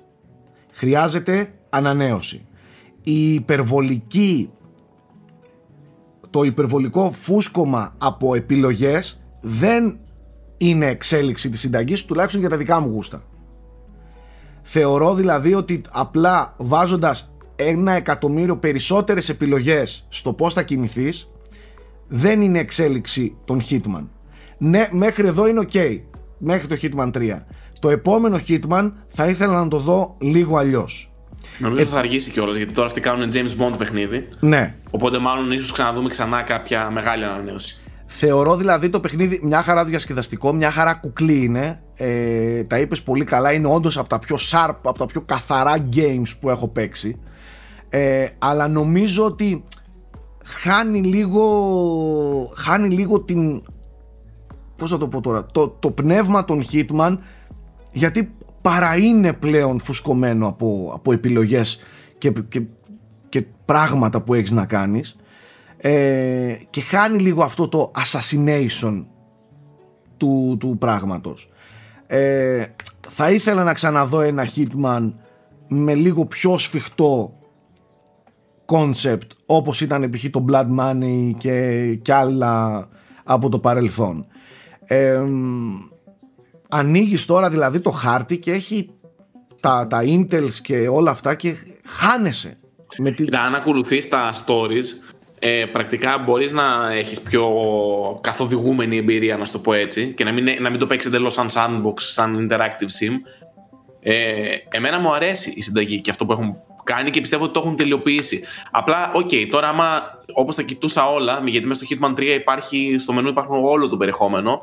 Ε, οκ, πιστεύω ότι έχουμε παίξει αρκετό, τη γουστάραμε, μας άρεσε αυτή τη συνταγή, τη χορτάσαμε. Όντως και εγώ θα ήθελα να δω κάτι πιο διαφορετικό. μετά. Έχω την εντύπωση ότι αυτή η τριλογία θα μπορούσε να υπάρξει ως ένα game Πολύ ε, μεγάλο, 50 ώρες. 50, 30 ώρες Ε, ναι, οκ. έτσι ε, και, θα, και θα μιλούσαμε για ναι ένα, ένα μεγάλο Hitman αυτό το λίγο κομμένο και, και είναι αρκετά ίδιο έτσι Όχι, για μένα είναι ένα παιχνίδι. Το Ναι, παιχνίδι αυτό. είναι το Hitman 3, το οποίο Αυτό. το έχει όλο μέσα. Αυτό. Είναι ένα- σαν ένα game είναι. Δεν νιώθεις ότι, ότι εξελίχθηκε και τα λοιπά. Ε, όχι ότι δεν μου αρέσει, ίσα ίσα θέλω να παίζω το παιχνίδι, το, το απολαμβάνω και, και, και gameplay το απολαμβάνω, αλλά νομίζω ότι είναι μέχρι εδώ. Από εδώ και στο εξής πρέπει να προχωρήσει το, το Hitman. Ε, αυτή είναι η δική μου άποψη. Φυσικά θα το τελειώσω, νομίζω είμαι στην τελευταία αποστολή τώρα. Ε, αλλά εντάξει, δεν έχει και νόημα, ας πούμε. Δεν θα αλλάξει κάτι στην άποψή μου. Ότι το απολαμβάνω, το απολαμβάνω. Δεν μπορώ να πω ψέματα. Αυτό. Ξεκίνησα. Στο 3 θα προσθεθούν αποστολές. Ναι, και έχει ανακοινωθεί ήδη το DLC. Το Ναι. πρώτο. Μικρό. Θέμη. Πολύ μικρό. Ε, μικρούτσικο είναι, ναι. Για, Όχι. για 69 ευρώ παιχνίδι είναι πολύ μικρό. Αυτό είναι, είναι κάτι Απλά το έχει οποίο... απίστευτο replayability. Δηλαδή, εγώ πιστεύω ότι άμα το παίξεις μια Ναι. φορά το Hitman 3 είναι λες και δεν το έπαιξες. Ναι, γιατί, Σχεδόν, ας πούμε, γιατί το, εντάξει. η πίστα ας πούμε αυτή με το, με το Knives Out θέλω, θέλω πάρα πολύ να δω και τα άλλα ε, σενάρια εκεί πέρα μέσα που, θέλω, που μπορείς να ακολουθήσεις. Εγώ για παράδειγμα ακολούθησα του φωτογράφου Ε, που εσύ μάλλον μπορεί να μην το δες. Εγώ Έχει- τον detective έπαιξα. Ναι, το detective και μετά το γύρισα σε, σε φωτογράφο για να βρω λύση. Ε, έχει άπειρα. Όντως, άμα δεν το έπαιξες, άμα δεν τα δεις, δεν το είδες όλο τον game. Καταρχάς, δε- επειδή το κάθε σενάριο έχει μέσα τα, κάποια συγκεκριμένα σενάρια με ειδικού τρόπους να σκοτώσεις τον κάθε χαρακτήρα, που άμα τον σκοτώσεις τον χαρακτήρα, ε, μετά δεν μπορείς να παίξεις το, το δεύτερο σενάριο. Ναι, ναι, ναι. Οπότε μόνο και μόνο για να δεις τα σενάρια που έχει ετοιμάσει η ίδια η IO Interactive, ε, αξίζει να το ξαναπείς. Να πω και ένα παράπονο χοντρό. Έχεις στην κατοχή σου ένα τεράστιο franchise. Η παραγωγή είναι τεράστια. Τι cutscenes 2001 είναι αυτά ρε μαλάκα; Τα- Δηλαδή τι CGI είναι αυτό; Τι, τι, τι τραγικό; Τι τραγικά cutscenes έχει το Hitman; Είναι σαν να βλέπω παιχνίδι 25 ετίας. Τα cutscenes του Metal Gear, του ποιο Metal Gear, των παιχνιδιών Του του, του, ναι, των παιχνιδιών του, του, του PlayStation 1 ίσως είναι καλύτερα. Τι έχει κάνει Καλά, εκεί; ο Kojima στο Metal Gear 5 και γενικά προ τα τελευταία Metal Gear είχε ξεφύγει με τα cutscene. Ναι, Ναι, ρε. έκανε ταινίες. Ναι, εντάξει, άλλο. Αλλά μαλάκα μιλάμε για κακή ποιότητα CGI. Κακό, κακά animation, κα, κακή εικόνα. Βλέπεις το παιχνίδι το πιο κρίσταλο πράγμα που υπάρχει στο, στο gaming αυτή τη στιγμή και μπαίνουν τα cutscenes και νιώθεις ότι γυρίζεις 25 χρόνια πίσω. Κάτι κάντε και σε αυτό. Έχει σενάριο, έχει αυτά. Προχωρήστε το λίγο κι αυτό. Ισχύει. Τέλο πάντων, τα- ταλέντο η IO Interactive και πιστεύω θα γουστάρουμε με το James Bond το παιχνίδι. Για Το- να δηλαδή δούμε. είναι η Ninja ιδανική δύο. ομάδα για να το φτιάξει. Για να δούμε. Γιώργο Πρίτσκα, χωρίς να το έχουμε κουβεντιάσει, εάν έχεις τα κάκαλα, θα προτι... πριν περάσουμε στο κομμάτι του κινηματογράφου και αποχαιρετήσουμε τα παιδιά, πες μας ποια είναι η πρόταση της εβδομάδας. Έτσι αυθόρμητα. Για παιχνίδι, ε. Ναι. Λοιπόν, έχω δύο που μου ήρθαν στο μυαλό. Το ένα Τόσο το ξανά έτοιμος. έπαιξα Α, πρόσφατα γι' αυτό. πόσο έτοιμος είναι; Σήμερα μας έτοιμος. Και εφοπλίζουν. όμως, ναι, ναι. Τι γίνεται, ε, το ένα το ξανά έπαιξα πρόσφατα, παιδιά, και είχα να το παίξω, ας πούμε, 20 χρόνια φάση. Και έπαθα την πλάκα μου το πόσο φρέσκο παραμένει και πόσο ωραίο είναι. Και είναι το Green Fandango. Το οποίο υπάρχει σε remastered έκδοση κιόλας. Πρόσφατα νομίζω το έδωσε και. Το Plus. κα- Ναι, το PS Υπάρχει και στο Plus. Game Pass, παιδιά, επίσης. Ναι, στο, εγώ το έπαιξα στο PS5 τώρα γιατί το είχα μάλλον από το Plus. Το είχα κατεβάσει, το είχα κατοχυρώσει. Ε, παίζεται πάρα πολύ άνετα. Κάτι ψιλοκασαρίσματα είχε για να πω την αλήθεια. Λίγο στο save του έκανε 10 ώρες να κάνει save κτλ. Αλλά πέρα από αυτά, τα- αυτές τις λεπτομέρειες, παιδιά, το παιχνίδι παίζεται απίθανα καλά. Και είναι εκπληκτικό επίτευγμα για την εποχή του. Ίσως να είναι και το, ας πούμε, η κλιμάκωση όλης εκείνης της σχεδιαστικής ας πούμε, πορείας των adventure παιχνιδιών μέχρι τα τέλη της δεκαετίας του 90. Ε, μου άρεσε πάρα πάρα πολύ και δεν, ξέρεις, δεν φαίνεται γερασμένο με έναν άσχημο τρόπο. Είναι Όχι. τόσο ωραίοι οι χαρακτήρες, τόσο καλογραμμένο, Τι τόσο ωραίες οι γράψιμο, επιδράσεις, τι η γράψιμο μουσικάρα στους που έχει. χαρακτήρες, τι γράψιμο, τι γράψιμο, τι Απίστευτα διάλογοι. απίστευτα, παιδιά. Schaefer. Και, και ξέρεις κάτι, ε, ε, ξεκίνησα να γράφω άρθρο και θα, θα βγει κάποια στιγμή, απλά θέλω να το περιποιηθώ λίγο, ε, για το πόσο καλά και από το τίποτα ουσιαστικά κτίζει ένα σύμπαν το οποίο παιδιά έχει τόση λεπτομέρεια, ενώ είναι τόσο περίεργο. Δηλαδή, όλο το παιχνίδι δραματίζεται στον κάτω κόσμο ουσιαστικά, αλλά Surreal. σε έναν κάτω κόσμο ο οποίος είναι μετέχμιο μεταξύ της ζωής και της μεταθανάτιου ζωής. Ναι, ναι, ναι, δηλαδή ναι, και ναι. του παραδείσου και τέτοιο. Είναι αυτό το ανάμεσα. Όπου υποτίθεται ότι ο χαρακτήρας είναι ταξιδιωτικός πράκτορας που στέλνει τις ψυχές στον παράδεισο στην κόλαση, ας πούμε. Απλά το θέμα είναι με ποιον τρόπο. Και λέω, τι έχουν σκεφτεί οι άνθρωποι, πώς το έχουν συνδυάσει και πόσο φυσικά επικοινωνούν τα πάντα. Δηλαδή δεν αναρωτιέσαι ποτέ τι γίνεται, δεν σε φορτώνει ποτέ με πληροφορίες περίεργες, όλα λειτουργούν τέλεια.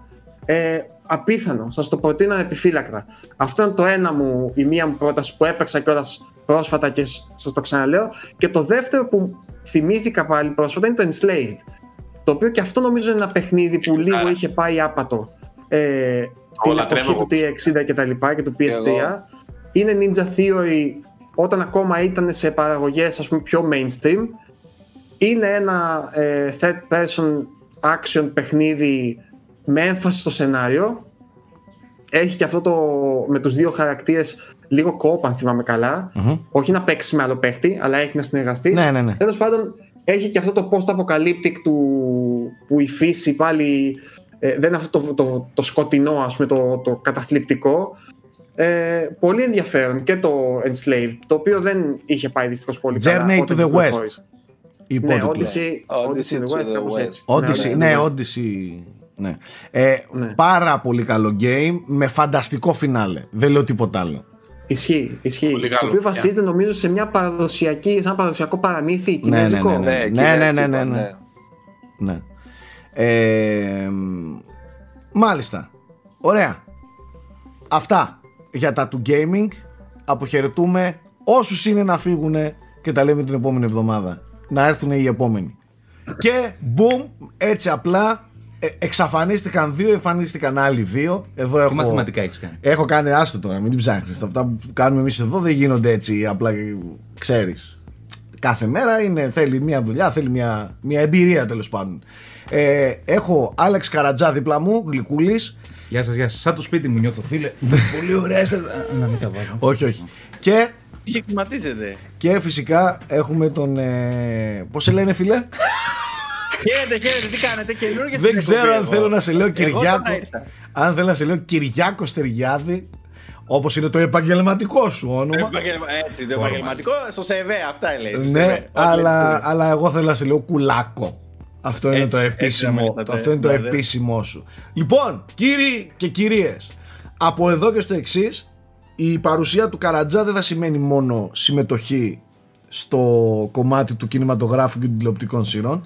Είπαμε ότι θα αφιερώνουμε ένα πεντάλεπτο, όχι παραπάνω, ναι, ναι. ένα πεντάλεπτο στις εκπομπές να μας μεταφέρει μερικές από τις ειδήσεις που αφορούν τον τομέα της επιστήμης. Λίγο πιο ενδιαφέρουσες, λίγο πιο. Ναι, τις λίγο πιο... τομέα. Ναι. Τι παράξενο τι, τι είδαμε. εννοώ όμως, τι εννοώ. Ως γνωστόν στο unboxholics.com καλύπτουμε ένα πάρα και μάλιστα και πέρα από την πλάκα το καλύπτει ο Άλεξ με ένα φανταστικό τρόπο. Ε, εγώ είμαι μεγάλος φαν αυτών των άρθρων, ε, άρθρων ε, του site μας ε, που αφορούν την επιστήμη. Το διάστημα, τις φυσικές επιστήμες, ε, τι, πολλά που αφορούν την τεχνολογία, την ιατρική ταυτόχρονα. Όλα αυτά εμένα με, με ενθουσιάζουν να τα διαβάζω. Δηλαδή το πρώτα κλικ που πατάω στο site μας είναι αυτά. Και λέω, γιατί βρε αδερφέ, να μην τα ενσωματώσουμε με ένα πεντάλεπτο, μια κουβεντούλα, σαν μια μεταφορά ε, το- των ειδήσεων. Να ξεκαθαρίσω από τώρα. Έτσι. Δεν είμαστε επιστήμονες, Ούτε δεν, φυσικοί, ούτε ούτε αστροφυσικοί. φυσικοί, προφανώς και δεν μεταφέρουμε την πληροφορία ως ξέρεις το αυτό ισχύει. Πολύ ευχαρίστως αν υπάρχουν άνθρωποι που γνωρίζουν αυτά για τα οποία ούτε καν θα συζητάμε, απλά θα τα μεταφέρουμε, θα μας κουφαίνει, θα φεύγει. Αυτή θα είναι η δουλειά του. Έτσι, ε, μην δω σχόλια, δεν, μην μιλάτε, δεν ξέρω, δεν κάνουμε τέτοια, ούτε μαθήματα φυσικής κάνουμε. Υπάρχουν κανάλια στο ελληνικό ίντερνετ που κάνουν εξαιρετική δουλειά πάνω σε αυτό το κομμάτι. Εννοείται ότι αυτούς να παρακολουθείτε που οι άνθρωποι είναι και επιστήμονες και σοβαροί πάνω σε αυτό. Εμείς Ωστόσο, να πούμε ότι αυτά που θα λέμε βασίζονται στο site που βασίζονται πάντως σε πηγές. Εννοείται, εννοείται. Πάντα, πάντα, πάντα. Δεν τα βγάζουμε από το κεφάλι μας. Εννοείται. Απλά το λέω για να μην νομίζει ο κόσμος ότι προσπαθούμε τώρα να το παίξουμε εμείς σε αστροφυσική και πυρηνική φυσική και τέτοια. Εννοείται. Ε, ε, εμείς θα κάνουμε, μα- θα, θα, εμείς θα μεταφέρουμε την κοτσομπολίστικη Και για πλευρά. πες. Ναι, και για πες, ποιος, ποιος μετεωρίτης θα μας χτυπήσει; Gossip science. Ποιος μετεωρίτης, ναι αυτό, από ποιο μετεωρίτη θα πεθάνουμε, για πες.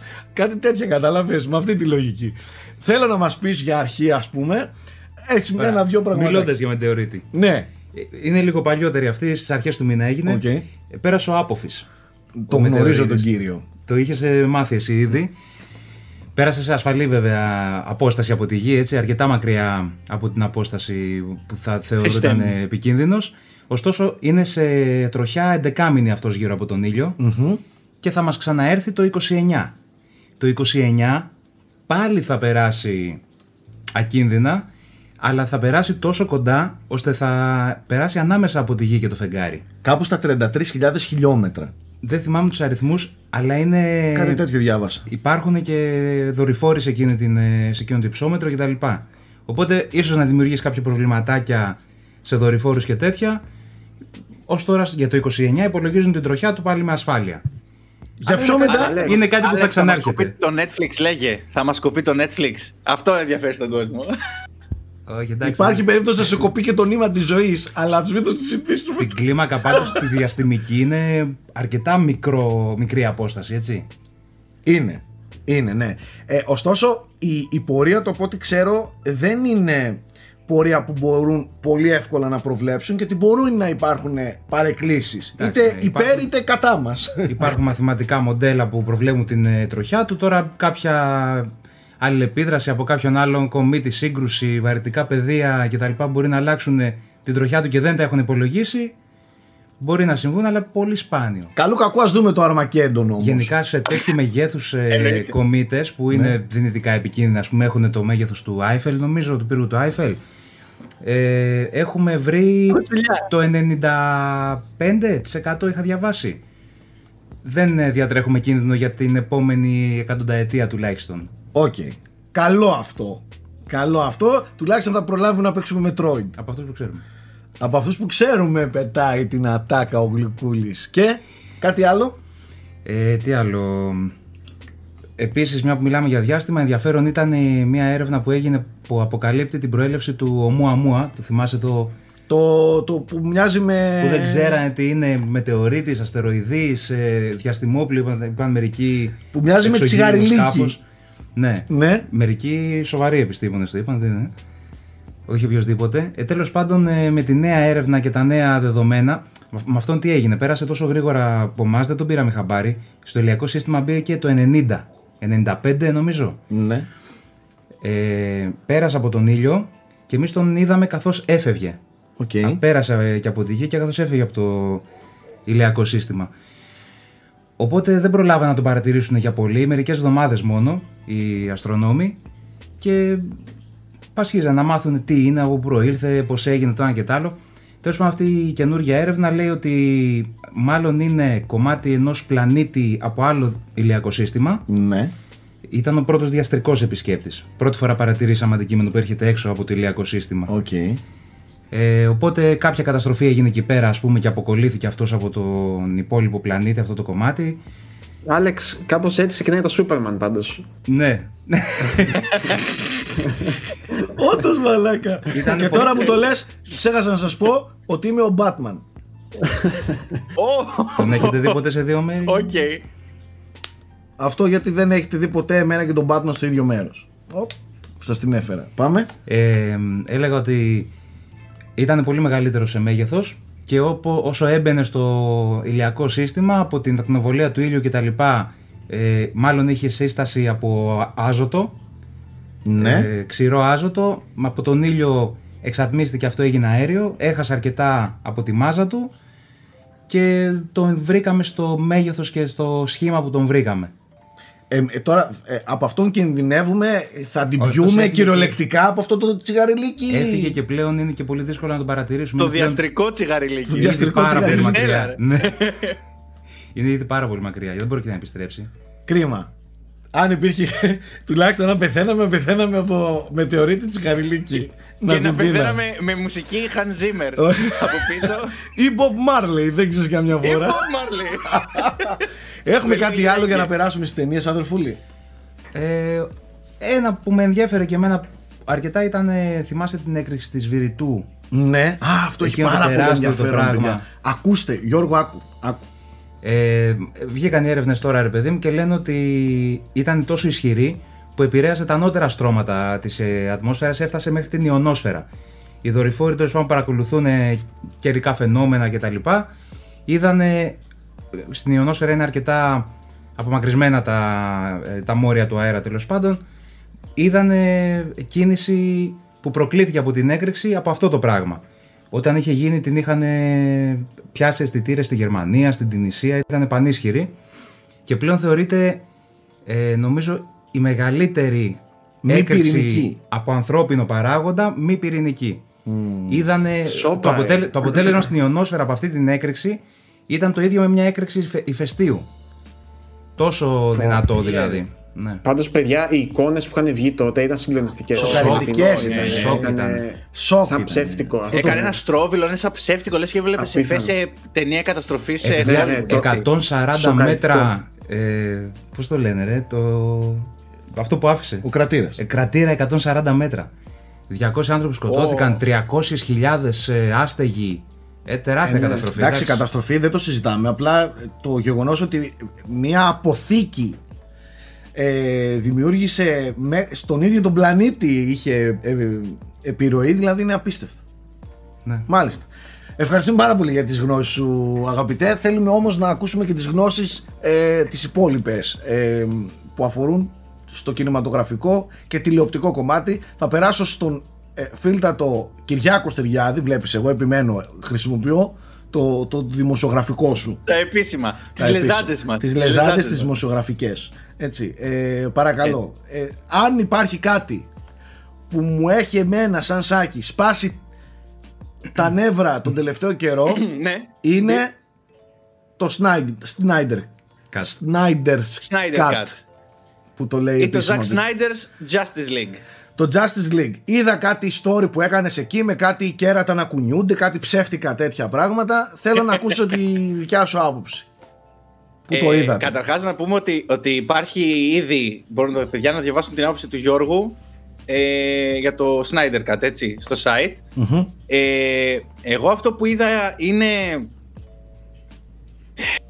ότι σώθηκε σώθηκε μια ταινία super hero πολύ παλιά πολύ παλιά σώθηκε ένα, ένα, μια πεθαμένη ταινία ουσιαστικά και πολύ αδιάφορη ε, και πλέον απέκτησε νόημα Συγγνώμη. Ε, για μένα ναι, Ε, σ- Μιλάω ως άσχετος με όλο αυτό. ναι, Υπήρχε μια ταινία που λεγόταν Justice League. Δεν την έχω δει. ναι και βγήκε το 17 Και βγήκε το 17. Και ήρθε τώρα ο, ο Ζακ Σνάιντερ έτσι και έκανε δικό του μοντάζ παίρνοντας κομμένες Στη δικιά του σκηνές. ταινία Μισό λεπτό, Σάκη. Αυτή ήταν ταινία που θα της σκηνοθετούσε αυτός. Αλλά επειδή εί- είχε μια οικογενειακή τραγωδία, η κόρη του αυτοκτόνησε, Μμμ, ε, αποσύρθηκε από το project. OK. Και Εντάξει, έπρεπε να αναλάβει άλλος σκηνοθέτης. Ναι, η Warner έβαλε τον Joss Whedon για να σουλουπώσει ό,τι ήταν, δεν ξέρω και εγώ τι, για να Οκ. έβγαλε αυτή την ταινία η οποία ήταν πραγματικά. Δεν ήταν απλά αδιάφορη, ήταν κακή, ρε παιδί μου. Εντάξει, ήταν. Και φαινόταν- μιλάμε για τον σκηνοθέτη Α- που χάρισε το Avengers, έτσι. Το πρώτο το οποίο ήταν ε, Ναι. σχετικά η ταινία που Το- τα το- ξεκίνησε όλα για πολλά. Ναι, είναι πολύ καλό το πρώτο Avengers. Το πρώτο Avengers Ε, είναι πολύ καλό. Και είναι όντως. το μοναδικό που έχω δει και είναι πολύ ωραίο, όντως. Διασκέδασα. Το είχαμε δει με τον Μπρίτ και στο Αλέκο το σπίτι. Φαντάσου τώρα, παρέδωσε μια, αυτός ο ναι. σκηνοθέτης μου παρέδωσε μια πολύ, στην καλύτερη των περιπτώσεων, Ωραία, αυτό που Χιλιάρη είδατε ταινία. τώρα τι είναι; Τι είναι; πήρε, πήρε, άκου, πήρε σκηνές από το παλιό, Ναι, τις πέρασε καινούργιο color grade, οκ, γύρισε εντάξει. κάποιες καινούργιες, Α, γύρισε, έχουμε καινούργιες. γύρισε και κάποιες καινούργιες, Α, ναι, ναι, οκ, όχι εντάξει. πάρα πολλές, γύρισε κάποιες καινούργιες. Δεν τι είχε και πάρα τις πολλές. Τέσσερις κόλλησε ώρες μαζί. ταινία είναι. Πώς; Τέσσερις ώρες είναι, τι όχι πάρα πολλές. Υπήρχε ήδη υλικό. Είχε υλικό και director's cut. Ναι, ναι. Ναι, Α, ναι, είχε ήδη υλικό, μάλιστα. ναι. Και ουσιαστικά με τις έξτρα σκηνές που γύρισε, κόλλησε αυτά τα κομμάτια. Βγήκε το τετράωρο το αποτέλεσμα, Μμμ. το cut, το οποίο ουσιαστικά δίνει τη χαμένη ουσία στους χαρακτήρες που δεν υπήρχε στο δίωρο cut, το παλιό. Ναι. Έτσι δεν είναι Γιώργο; Δηλαδή τους δίνει περισσότερο ε, χρόνο και ε, background για να τους καταλάβεις περισσότερο και να καταλάβεις και τι στο διάλογο συμβαίνει στην ταινία εν τέλει και για ποιο σκοπό και για ποιο λόγο τα κάνουν όλα αυτά. Να, να σας Ε, μεταφέρω μια εικόνα που έχω εγώ. Για πες. Δεν μπορώ να καταλάβω το ίντερνετ εάν το λάτρεψε ή αν το μίσησε αυτό που είδατε εσείς τώρα. Δηλαδή και ειλικρινά Ναι. δεν έχω καταλάβει αν τελικά αυτό είναι πολύ καλό ή πολύ κακό. Γιατί για κάποιο λόγο τον έβριζαν, αλλά δεν ξέρω αν τον έβριζαν του τύπου τι έκανες εκεί ρε μαλάκα, πόσο καλός είσαι ή αντίθετα. Τι ισχύει ρε παιδιά, είναι καλό ή δεν είναι καλό αυτό που έκανε ο Σνάιντερ; Είναι περισσότερο, όπως είπε και ο Γιώργος, προσωπική του νίκη και παρά νίκη τόσο των fans. Δεν το βλέπω σαν... Πήρε βασικά και, την, και τη θέληση των fans μαζί, το ότι θέλανε πραγματικά να βγει το Snyder Cut, γιατί εδώ και πολλά χρόνια γινόταν trending στο Twitter αυτό το πράγμα. Έχει γίνει ουσιαστικά ένα online παύλο social media petition να βγει το Snyder Cut. Και Ε, μήνυ ήταν, ολόκληρο και εν μήνυ τέλει- ήταν. Και εν τέλει η Warner υπέκυψε, υπέκυψε γιατί Ναι. ήθελε να προμοτάρει και το HBO Max φυσικά ε, και έδωσε στον, ε, στο Snyder το ok να κάνει ό,τι θέλει και πάλι δεν έκανε ό,τι ήθελε και γι' αυτό υπάρχουν παράπονα Σάκη. Εκεί είναι ουσιαστικά, εκεί κράζουν. Το ότι Ωραία, Σταμα- πάλι σταματάω να βάλανε ρωτάω. Όρια, Ναι. όρια στο όραμα του, του, Σνάι- του Snyder. Έχει ξαναγίνει κάτι παρόμοιο. Δηλαδή να πάρουν την ίδια ταινία και να την κάνουν Όχι. τέτοιο Όχι. πράγμα. Και πόσο μάλλον να ξοδευτούν και 80 εκατομμύρια για ένα cut. Ταινία. Συγγνώμη, Ένα και director's κάτι cut. άλλο. Ένα τελευταίο. Πόσο άδειασμα νιώθει ο προηγούμενος σκηνοθέτης, ρε μαλάκι. Δεν είναι άσχημο. Δεν είναι πολύ άσχημο. Του τύπου θα πάρουμε την κακή σου ταινία και θα την Και- κάνουμε ναι. καλή. Μια βελτιωμένη Κοίταξε, έκδοση. δεν, δεν νομίζω ότι είναι ακριβώς έτσι. Σάκη. Από ό,τι καταλαβαίνω έτσι, γιατί τώρα αυτά πίσω από τα. Δεν ξέρω τι έχει παιχτεί ακριβώς. Υποψιάζομαι ότι ο Whedon ήρθε να σώσει ένα project το οποίο είχε μείνει χωρίς σκηνοθέτη και ήταν λίγο αχταρμάς. Και Ναι, από είναι ό,τι και κα- αυτό, Από ό,τι ναι. καταλαβαίνω, ναι, του είπε η Warner, ξέρεις, κάνε ό,τι μπορείς να βγει ένα Να το αποτέλεσμα. σώσουμε, ναι. ναι. Ναι. Βγήκε ένα το οποίο φαίνεται όμως ότι είναι αχταρμάς. Δηλαδή είναι μια σαλάτα κακοραμένη, ας πούμε, μεταξύ της ε, ίσα ίσα να βγει κάτι. Ξέρω εγώ. Να, να βγουν αυτοί οι χαρακτήρες μαζί για να έχουν μια ταινία, ας πούμε. Εντελώς αδιάφορο. Ε, το απίθανο με το, με το Snyder Cut τώρα είναι ότι από αυτόν τον αχταρμά μάλλον που υπήρχε, συν κάποιες μικρές προσθήκες που έκανε αυτός, ε, βγαίνει μια ταινία η οποία έχει τουλάχιστον μια συνοχή αφηγηματική τόσο στους χαρακτήρες όσο και στο θέμα της η δράση είναι πολύ πιο στοχευμένη ας πούμε ε, το ύφος είναι πολύ πιο στοχευμένο, η αισθητική είναι πιο στοχευμένη. Δηλαδή, τέλος πάντων, βγαίνει μια φυσιολογική ταινία, ρε παιδί μου. Κατάλαβες. Δεν Ναι, αυτό όντως. το, το Frankenstein πράγμα που είχες δει και έλεγες Αυτό τώρα έχουν παλέψει, το έχουν τραβήξει από τα μαλλιά για να, για να γίνει ταινία, ας πούμε. Αυτό δεν βγάζει αυτή την αίσθηση. Και δεν είναι, Παρότι δεν, είναι- είναι, δεν είναι Frankenstein αυτό που είναι πιο Frankenstein και μπράβο, είναι το μπράβο. άλλο. Το οποίο, παρότι η διαδικασία δημιουργίας του είναι πολύ ιδιαίτερη, πολύ περίεργη, ας πούμε, Ναι. και γι' αυτό λέω ότι είναι επίτευγμα, εγώ κατά τη γνώμη μου. Δηλαδή, αφού κατάφερε και είχε τέτοια συνοχή, ας πούμε, με, με κάτω από αυτές τις συνθήκες, ε, είναι- λέει κάτι, ας πούμε, έτσι. Ε, αλλά εγώ θεωρώ το μεγαλύτερο πλεονέκτημα της ταινίας είναι ότι βλέπω ένα Σνάιντερ ο οποίος έχει επιστρέψει με μια λίγο διαφορετική νοοτροπία. Δηλαδή βλέπεις Μιλάς για το arc του Βλέπεις- Cyborg, ε. όχι μόνο του Cyborg, όλη η ταινία έτσι έχει μια θλίψη, ε, είναι πολύ χαμηλών τόνων σε κάποια πράγματα, όχι χαμηλών τόνων τόσο στις, στις εικόνες της, αλλά έχει μια μελαγχολία, ρε παιδί μου, και, και μια, πώς να το πω, μια εγκράτεια όσον αφορά τους χαρακτήρες, ε, που δεν νομίζω να υπήρχε αν δεν είχε μεσολαβήσει αυτή η φάση του Σνάιντερ με την οικογένειά του. Δηλαδή, πώς να σου πω, βγάζει λίγο ε, ένα θρήνο. Ε, Το οποίο το αφιερώνει το Snyder Cut, έτσι, στο τέλος Ξεκάθαρα, υπάρχει εντάξει, δεν- δεν το αφιέρωση συζητάμε. Για την κόρη του. Βλέπετε Ε, αυτό να γίνεται trend. Να παίρνουν κακές ταινίες ελπίζω ή όχι. Ελπίζω όχι. και να πετάνε Γιατί, ένα διάσημο κακά τα όνομα, α πούμε, να τι ψέματα, ξαναβγάλουν. Δεν θα ήθελα εγώ προσωπικά να αποκτήσει τέτοια δύναμη η κοινότητα των φανατικών οπαδών οποιοδήποτε franchise που με το παραμικρό μετά να Να αρχίζουν μπορούν να petitions αλλάζουν και- ταινίες και να Ναι. αλλάζουν και σκηνοθέτες και να Δεν κάνουν. μας ό,τι άρεσε γουστάρουν. το Star Αν Wars είναι καλή ώρα. έτσι, να ζητήσουμε για το Star Wars το 9 το, το Σταμάτα Cartoon μου ρε Network. γκρινιάρη. Αρχίσαμε. Με το που. Δεν μπορούσα να μην το πω, θα, θα σκαγά. Είδες εδώ Είναι- την μπλούζα του άλλου με Star Wars να πούμε τη Ε, μία ναι. ξεκίνηση. Ε, Μια ναι, χαρά ναι, ήταν ναι. τα Star Wars. Γκρινιάριδες όλοι.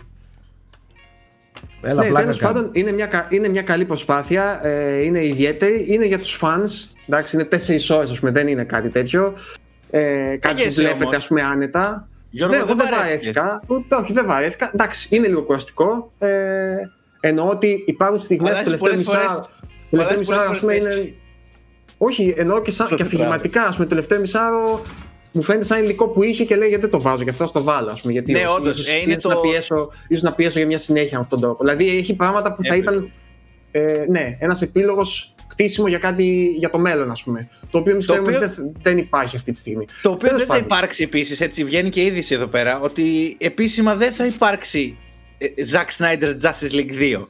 Δεν πρόκειται δηλαδή αυτό που είδαμε να συνεχιστεί. Δηλαδή είναι, ένα, είναι 80 εκατομμύρια σε ένα κούφιο πράγμα. Ήταν Αν το κερδοφόρο. πάρουμε λίγο Πού- λογιστικά Τι λένε και τα λίγο νούμερα; πιο- Καλά. Ωμα. Ε, από ό,τι έβλεπα κάτι νούμερα δεν μπήκε άσχημα, έτσι. Δεν νομίζω να μπήκε μέσα η, η Warner αυτή Δεν τη ξέρω στιγμή. τώρα αν μπήκε μέσα ή όχι. Σίγουρα αποτελεί Ναι. τεράστια διαφήμιση για το HBO Max. Αλλά 80 εκατομμύρια τώρα για ένα director's cut. Δεν ξέρω ρε παιδιά. Τι να πω, οκ. Τέλος πάντων, Υποτίθεται, υποτίθεται ότι τα στούντιο και μέσα, στις- μέσα στην πανδημία λογαριάζουν λίγο το που θα δώσουν budget κτλ. Δεν ξέρω. Μου φαίνεται υπερβολικό. Όχι πως δεν μ' άρεσε, δεν το, δεν το απόλαυσα έτσι. Αλλά παρα- μακάρι να μην γίνει ε, trend αυτό. Να δίνουν έτσι δεκάδες εκατομμύρια για director's cut. Ε, Καλά, ας δίνουν. Εμείς Πάντη. σχεστήκαμε τώρα. Α κάνουν τι θέλουν. Αλλά να βλέπουμε καλές ταινίες είναι το θέμα. Από εκεί και πέρα τώρα ας κάνουν ό,τι θέλουν αυτοί. Εγώ πιστεύω θα τα βγάλει τα λεφτά της πάντως. Κούλι, αγχώθηκες για τη Warner Bros; Πραγματικά ρε κούλι. Δεν είναι Πώς αυτό. αγχώνει. Μην τα αφήνετε Απλά, έτσι τα λεφτά, άμα- παιδιά. Κούλι, Κούλι, να σου πω κάτι. Περιμένουν Σπάσε, κάτι Jordan Peele. σπάσε το κουμπαρά σου και τώρα κάνε μια κατάθεση στη Warner Bros. Είναι κρίμα. Αυτή η εταιρεία Ένα- τώρα είναι κρίμα. Ένα κουμπαρά για το Justice League 2, παιδιά. Ε, ναι, ξεκινάει τώρα, από εντάξει. τώρα. Από το Ντροπή. frame rate των Αποξιόλη ξεκινάει. Λοιπόν, πάμε λίγο να δούμε και τι άλλο ε, έχει προκύψει. Ε, εμένα πάντως με έχετε ψήσει και θα, θα, το, κα- θα κάνω τώρα ε, μια δημόσια έτσι ε, τοποθέ- roll. Ναι, μια, μια δημόσια ανακοίνωση. Επειδή είμαι σούπερ άσχετος και νιώθω πολύ πολύ boomer που δεν ξέρω από αυτά θα βάλω τον Γιώργο Πρίτσκα να μου βρει πέντε πέντε ταινίες σούπερ ηρώων που δεν νοείται άνθρωπος που ακολουθεί την pop κουλτούρα να μην έχει δει. Θέλω πέντε ταινίες. Ε, Πάντως- το πρώτο νομίζω το- μπορούμε να το πούμε ήδη. Δεν θα σου Και το πρότεινα δεύτερο. να δεις τον Justice League πάντως, εσένα. Οκ. Έχει λίγο ένα ύφος που νομίζω εσένα δεν θα σε. Να, αλλά εγώ αρέσει. είμαι, Έχει είμαι ένα- αυτής της κατηγορίας. Ξέρεις τι, Εγώ είμαι Batman. Έχει δυτι- δυτική ποζερίλα. Έχει Εγώ έτσι πολύ το λέω. ποζερίλα, πολύ Έχει ποζερίλα. δυτική ποζερίλα. Έχει ποζερίλα που δείχνει επί 1,5 λεπτό τον Aquaman με την τρίενά του γύρω-γύρω slow motion και. Αυτά, ξέρεις, καταλαβες. Στραβώνουν στόματα, ναι. Ρόκι Μπαλμπόα, Ωραία. Εφέ, Μήπως δεν θα τι πολλά, κάνεις τρεις από και τις θες. πέντε; Τώρα που τα Μήπως, ακούς. μήπως να, κάνω, μήπως να μου πεις τρεις να τελειώνω. Θέλω να σου πω τώρα, από το, έτσι όπως Όχι, μένω όχι, στο μυαλό ό- μου, ας πούμε. όχι, Α, όχι τώρα, γιατί, όχι τώρα. εντάξει, θέλει λίγο... Όχι τώρα. Θε, θα σε βάλω challenge να μου βρεις πέντε ταινίες, έτσι όπως με ξέρεις. Που σαν Σάκης θα είναι έστω λίγο πιο κοντά και πιο χωνευτές από εμένα. Ok, ok, θα Πέντε. το σκεφτώ όντως Και σοβαρά. θα σου κάτσω, πω. θα τις βλέπω και μία πριν από κάθε frame rate και θα σας λέω την άποψή μου. Αυτό και είναι Έκ- challenge. για Έκλεισε, σένα. έκλεισε να ξέρεις. Θα φάτε το δούλεμα της Κράξιμο, αρκούδας. να πες. Το χειρότερο, το χειρότερο θα σου δίνω να ξέρεις. Ε, την καλύτερη ατάκα την άκουσα εχθές στον Αναστάση του την έγραψε ένας και του λέει αδερφέ θα, γι... θα γινώσει ένα σούπερ ήρωας αλλά θα πατούσε στην πέρτα σου εγώ είμαι αυτής της άποψης. λοιπόν ε, τι είχαμε; Έχω να σας πω για μια ταινία που είδα μετά από πρόταση του μεγάλου ε, Γιώργου Πρίτσκα είδα μια ταινία που εδώ και 10 χρόνια μου την προτείνει και τον αγνοούσα πλήρως. Έτσι, κάθε φορά που του λέω πες μου να δω μια καλή ταινία ήταν μέσα στις 3-4 που πρότεινε και μια ζωή δεν την Jesus έβλεπα. Christ. Λοιπόν, και την είδα τώρα πρόσφατα και μου άρεσε πάρα πολύ παρόλο που δεν είναι μια ταινία είναι μια ιδιαίτερη ταινία, να το θέσω αλλιώς.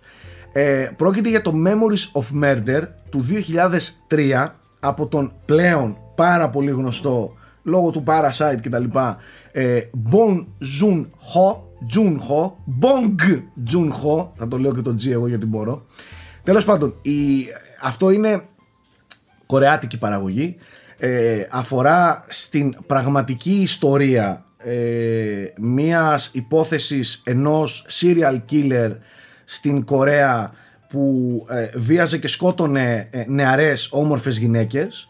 Ε, και αν δεν κάνω λάθος από ό,τι το ψάξα και μετά δεν έχει ακόμη, όχι, όχι ακριβώς δεν έχει πιαστεί τέλος πάντων ακόμη Τύπου κάτι, Zodiac. κάτι εκρεμεί πάνω σε αυτήν εδώ Ε, την υπόθεση Ή εκκρεμεί ή πρόσφατα τον βρήκαν. Κάτι ναι, τέτοιο. ναι, ναι, ναι, θυμ- κάτι θυμάμαι τέτοιο. να διαβάζω. Πάντως όταν δημιουργήθηκε η ταινία σίγουρα ε, εκκρεμούσε κάτι με, με αυτήν εδώ την υπόθεση. Όπως και να έχει, ε, εμένα μου αρέσει που, που περιγράφει την, όλη, όλη αυτήν την ιστορία με έναν λίγο πιο ανάλαφρο, λίγο πιο black humor τρόπο σε πολλά σημεία του, αλλά ταυτόχρονα είναι και πάρα πάρα πολύ σοβαρή. Και ειδικά προς το τέλος ας πούμε ε, κορυφώνεται φανταστικά. Είναι από τις ταινίες που ο Θέμης δεν θα του αρέσει καθόλου γιατί αφήνει όλα τα πάντα ανοιχτά. Θα πάθει μεγάλη ζημιά αν τη δει γιατί θα λέει δεν γίνεται αυτό ε, και μια ταινία η οποία παιδιά έχει εξαιρετική φωτογραφία έπαθα πλάκα με το πόσο εντελώς out of the box είναι για ταινίες τέτοιου στυλ. Εμ, πάρα πολύ ωραία, ε, ωραίες ερμηνείες παρόλο που η γλώσσα δεν είναι η παραδοσιακή που μπορείς να παρακολουθήσεις και να εκτιμήσεις γιατί έχουμε μάθει μόνο με αγγλικά ας πούμε ε, μου αρέσει πάρα πολύ μου άρεσε πάρα πολύ την προτείνω σε αυτούς που θέλουν να δουν μια να το πω ένα, ένα, μ, μια ταινία μυστηρίου αλλά όχι ξέρεις υπερβολικά βαριά δεν, είναι, δεν έχει εκείνο το χουλιγουντιανό το, το, το, που έχουμε συνηθίσει σε ταινίες όπως το Zodiac, το Seven κτλ. Είναι λίγο αλλιώς. Ε, Η κρούστα της είναι πολύ διαφορετική. Πολύ ωραία ταινία. Να την δείτε. Ε, εν τω μεταξύ, αυτό το στυλ του που μπορεί να παίζει μεταξύ κομμωδίας και δράματος, ας πούμε, δεν είναι απίθανο. Ενώ Ναι, ναι. το φαίνεται και στο Parasite μετά. Και στο έγινε Parasite βέβαια το γνωστό. έκανε. Και στο Αλλά- για ε, Πρίτσικα. Ο- Και στο- ναι, σωστό. Γενικά το έχει αυτό. Μεγάλη ικανότητα και πολύ δύσκολο να μπορέσει να πηγαίνεις από διαφορετικά moods, ας πούμε, τόσο άνετα και τόσο φυσικά μέσα στην ίδια ταινία. Και πόσο Ε, ωραίο και πόσο ωραία ε, πώς θα το πω τώρα σχολιάζει τη Δύση. Ε, και τη Δύση, εγώ διακρίνω και μια πολύ λεπτή ηρωνία και απέναντι στην ίδια την αστυνομια Δηλαδή, πολύ σάτυρα, δηλαδή τους έχει ξεφτυλίσει, ας πούμε. Παρακολουθώντας απλά το πώς εργάζονται και το πώς ήταν, εντάξει, είναι να γελάσεις, ας πούμε. Μα, μα Τώρα μετά, μετά που είδα την ταινία, πρακτικά Ναι. είναι σαν, σαν μια επανάσταση μέσα από αυτή την ταινία του τύπου ξυπνήστε ρε μαλάκες, δεν είναι δυνατόν αυτή η υπόθεση να είναι ανοιχτή και να έχει ε, ακόμα να, να, να βρίσκεται έξω ελεύθερος ή να έχει κουκουλωθεί όλη η φάση και και και. Ε, τέλος πάντων, ιδιαίτερος πάρα πολύ και φανταστικός ο Τζουνχό. Ε, αυτά από μένα, δεν είδα κάτι άλλο έτσι που να έχει. Βασικά είδα και μια ακόμη παρλαπίπα, μια, μια απέσια τραγική ηλικιότητα ε, horror, η οποία δεν Βέβαια. θυμάμαι, δεν θυμάμαι καν πώς λέγεται. Τόσο καλά. Λοιπόν, βρήκα τον τίτλο, λέγεται The Dark and the Wicked. Έτσι. Ε, είχα πολύ καιρό να δω μια τέτοια ηλίθια ταινία. Και έρχομαι και σου λέω, δεν είναι δυνατόν ταινία που, που, που κυκλοφορεί προς πώληση στην αγορά, δεν είναι δυνατόν να έχει τέτοια τραγικά λάθη. Δηλαδή αν δείτε Γιώργο το μοντάζ ότι δεν υπάρχει consistency μεταξύ των σκηνών δεν υπάρχει τίποτα Ε, είναι μια τραγική ταινία με κακές ερμηνείες Ok, okay, κανένα δυο καλούτσικες σκηνές horror αλλά είναι σαν να βγήκε από το απόλυτο κλισέ ενός Αμερικάνου νεαρού teenager τι θα βάλω σε μια Film horror; studies. ναι, σε Μόλις μια είπε το horror film studies. ταινία θα βάλω και αυτό, θα βάλω και κανένα κρυάρι, θα βάλω και κανένα εκείνο και ανθρώπους να αιωρούνται έξω και... Δηλαδή, αν θέλετε να δείτε μια κακή ταινία, σας την προτείνω. The Dark and the Wicked. 72 Metascore. Ναι, αυτό, αυτό, αυτά είναι τα ανέκδοτα τα απίστευτα και τους λέω. Έλεγα ο Αλέκος, 6,1 στο IMDb. Δηλαδή, δου- ο Αλέκος, όχι συγγνώμη, δεν ήταν ο Αλέκος. Ο Στρατούλης, ε, τα, τα, αυτά τα thriller με άνω των 6 τρώγονται. Παιδιά, αυτό όχι απλά δεν τρώγεται, δεν πίνεται, δεν χωνεύεται, δεν. Άστο, δεν α- αφοδεύεται με Ψάχνω τίποτα. πώς είναι το Ε, όνομά του. Άστο, δεν θυμόταν άνθρωπος. Τέλος πάντων, αυτό ήθελα να βγάλω από μέσα μου το άχτη για αυτή την ταινία. Εσείς; Εγώ συνεχίζω Walking Dead Μμμ. με τα επεισόδια. Ε, γίνεται μια, σε κάθε επεισόδιο πρακτικά μια, αφ- ένα αφιέρωμα στους ε, κύριους χαρακτήρες μέχρι που θα συναντηθούν κάπου τέλος πάντων όλοι μαζί να δούμε τι θα γίνει. Και επίσης ξεκίνησα και το The Wire, το οποίο μου το προτείνανε χρόνια τώρα. Ναι, πολύ γνωστή. Πήρα την απόφαση και άρεσε. Μου έχει κάνει τεράστια εντύπωση. Είναι αρκετά παλιακό, επειδή αφορά ας πούμε ε, παρακολουθήσεις με κοριούς, με αναλογικά, αναλογικές τεχνολογίες και αυτά. Για Ναι. σήμερα δηλαδή δεν είναι. Αλλά το πώς ε, έχει στήσει τους χαρακτήρες, το καλογραμμένο σενάριο, η ροή της υπόθεσης, όλα είναι άνω του μετρίου, είναι πα- πάρα πολύ καλή. Μου έχει κάνει πολύ καλή εντύπωση ως τώρα. Είμαι στα τελειώματα της πρώτης σεζόν. Μάλιστα. Την ίδια, στο ίδιο μήκος κύματος, Άλεξ, εγώ συνεχίζω, ήδη είχα σταματήσει πριν από καιρό, συνεχίζω το The Americans. Επειδή είπε για παρακολουθήσει και τέτοια. Το οποίο εντάξει, έφτασε τέ- τέταρτη σεζόν και είχε άλλες δύο. Από 10-13 επεισόδια κάθε μια Πώς σεζόν. τις καταναλώνετε έτσι τις σειρές, ρε Μαλάκη; Τι τέταρτη σεζόν, εγώ δεν μπορώ να δω. Έκανα τρία Είχα χρόνια δει να τις δω. τρεις τότε, ρε. Έκανα τρία χρόνια Είχα να δει δω τις τα, τρεις το τέλος του Game of Thrones, τα 8 επεισόδια. Πού το βρίσκετε το χρόνο να δείτε 4 και 5 και 7 σεζόν; Ε, μιλάμε για ένα εξαιρετικό ε, κατασκοπικό θρίλερ με απίστευτη γραφή, συνοχή, όπως είπες και εσύ και στο The Wire. Ε, είχες σαρώσει και τα Emmy έτσι κι αλλιώς όταν ε, έπαιζε στο, στο AMC. Ε, φοβερό δίδυμο, το πρωταγωνιστικό, το ζευγάρι.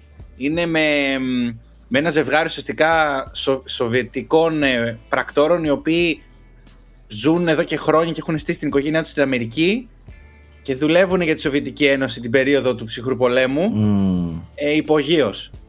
Και δείχνει και πώς η οικογένειά τους σιγά σιγά μπαίνει σε αυτό το τρυπάκι.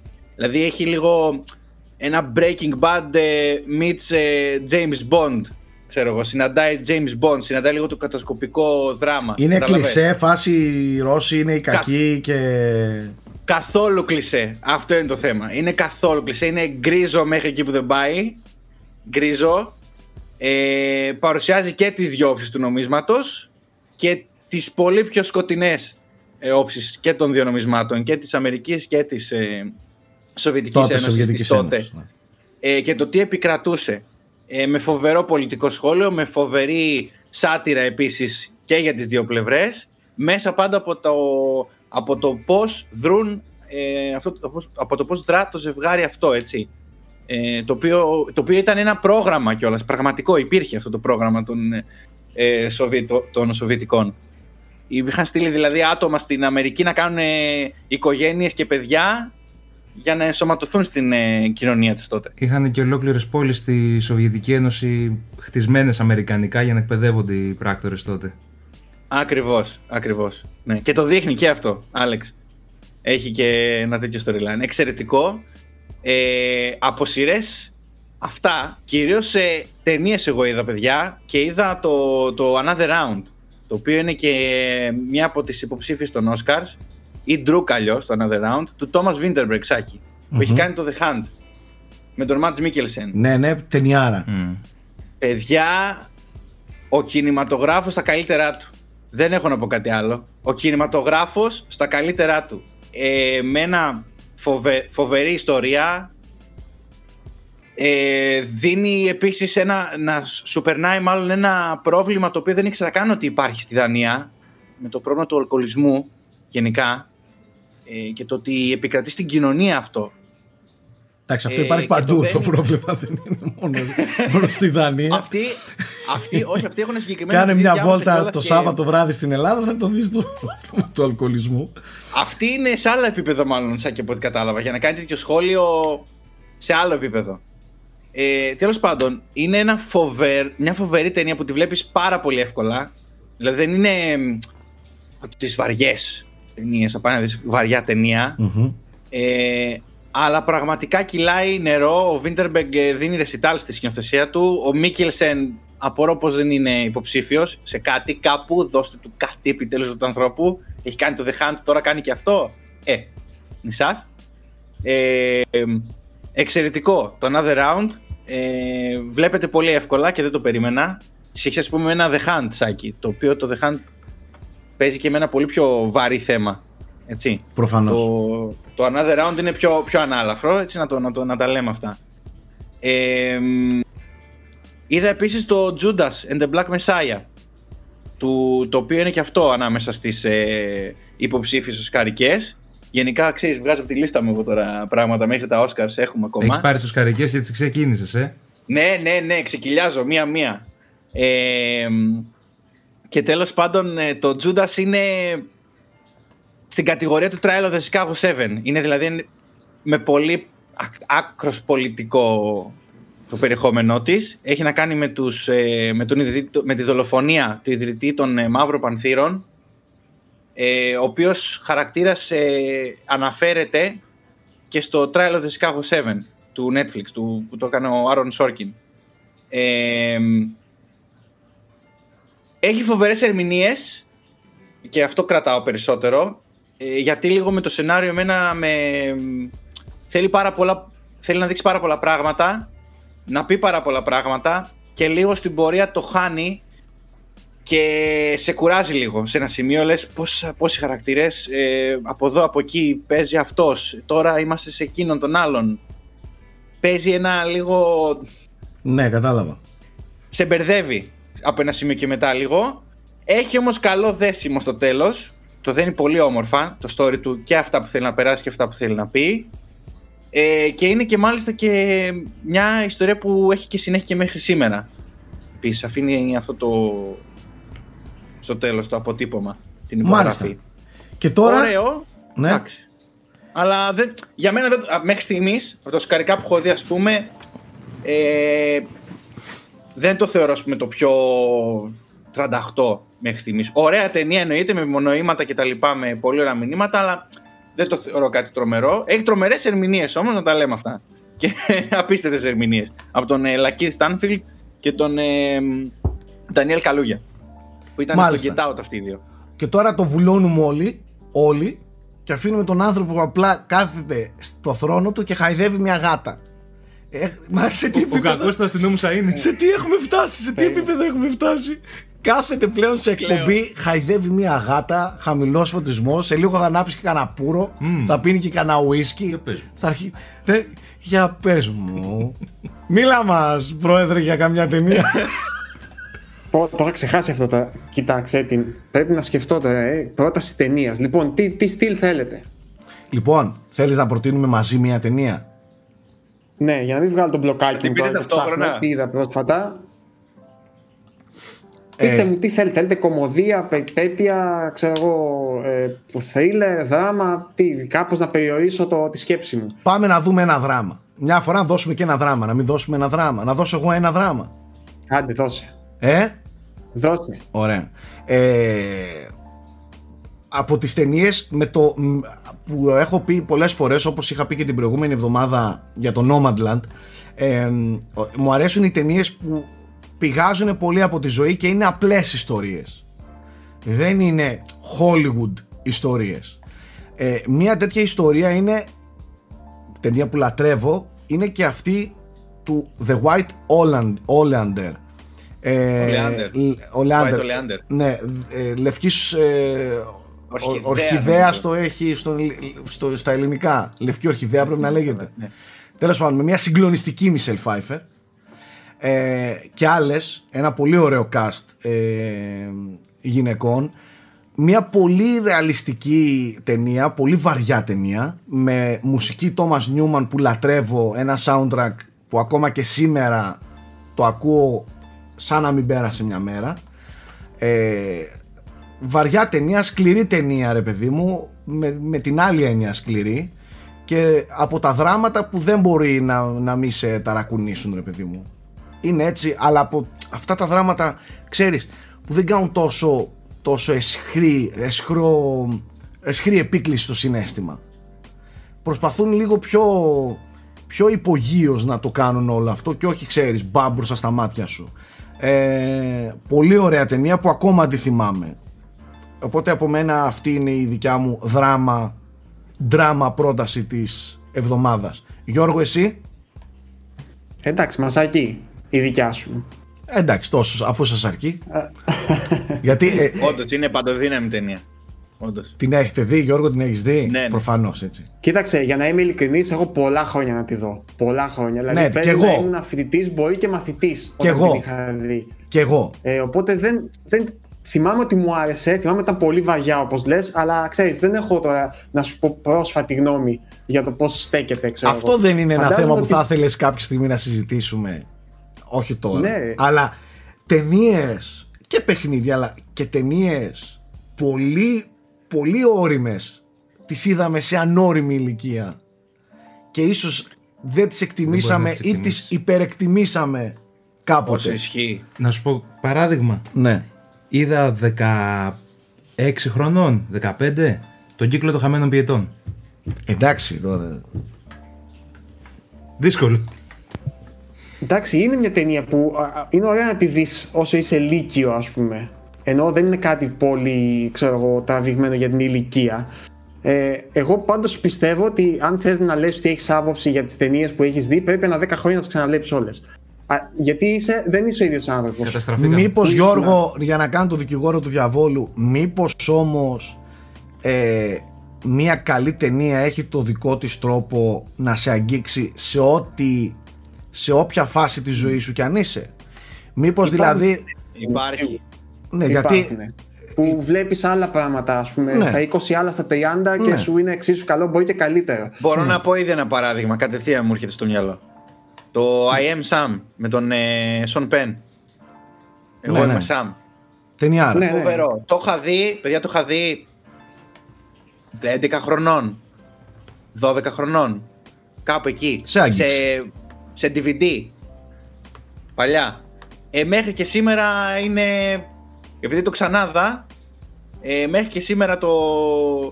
Εντάξει, το μια καλή ψυχολογικό ταινία είναι αποτύπωμα πάντα από το μια film καλή είναι- ταινία. Αυτό δεν αλλάζει. Απλά θέλω να σου πω, ρε παιδί μου, ότι καμιά φορά δεν εκτιμάς σε κάποιες φάσεις της ζωής σου ή όταν είσαι μικρότερος κάποιες ταινίες. Δηλαδή τώρα δεν ξέρω, θα, θα- να το θέσω απλά, δεν υπάρχει περίπτωση να δω τώρα με, δια- με, με ίδιο μάτι όπως έβλεπα τότε τον ονό ή την αποκάλυψη τώρα.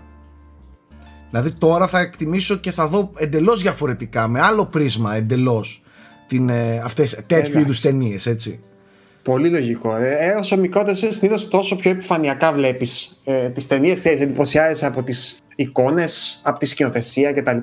Αργότερα ίσως βλέπεις άλλα. Εμένα πάντως στο μυαλό μου πήγε σε, σε ένα γελίο παράδειγμα. Ε, Όπως π.χ. το Home Alone. Όταν ήμουν μικρός, στο Home Alone, ε, εντάξει, σκεφτόμουν πόσο cool είναι οι παγίδες και τέτοια, ας πούμε. Το, τα κλασικά που νομίζω όλοι. Γιατί τώρα τι βλέπουν. σκέφτεσαι ρε; Λοιπόν, βέβαια, θα σου πω, όταν το είδα πρόσφατα, είπα πόσο πλούσια είναι αυτή η οικογένεια. Πώς γίνεται να πηγαίνει ταξίδι με 15 άτομα 20 στο Παρίσι, ξέρω εγώ, σε τι σπίτι ζουν. Δηλαδή, Αγόρι άρχισα να μου. προσέχω τέτοια πράγματα. American Λέω, τι Dream, American Dream. Φίλε, έπαθα σοκ, ας πούμε, με το τι σπίτι έχουν, ε, τι ζωή κάνουν. Τι Μα να πω, τώρα, τε- το, το Home Και δεν Alone, πλασάρονται ως ως πλούσιοι, ας πούμε, της Αμερικής. όχι, όχι, όχι. σαν μια, μια ακόμη οικογένεια. Κατάστατη. Θα σου πω Ναι. κάτι. Το Home Alone, κατά τη δική μου άποψη, έχει φτιάξει στο δικό μου μυαλό, δεν ξέρω για εσάς, το συζητούσα πρόσφατα το θέμα αυτό, ότι έχει φτιάξει την ιδανική εικόνα των Χριστουγέννων. Δηλαδή, Ξεκάθαρα. εάν, Ξεκάθαρα. εάν, Ναι. υπάρχει, Φυσικά, ναι, ναι, ναι, εάν ναι. υπάρχει η βιτρίνα Χριστουγέννων μπροστά μου, είναι αυτό. Με οικογένεια, Οικογένεια. ξαδέρφια, σόι, παππούδες, γιαγιάδες, φαγητά. χιόνια, ταξίδια, ε, χριστουγεννιάτικη μουσική, ζεσ- ζεστό. Αυτό έχει φτιάξει δηλαδή το ιδανικό.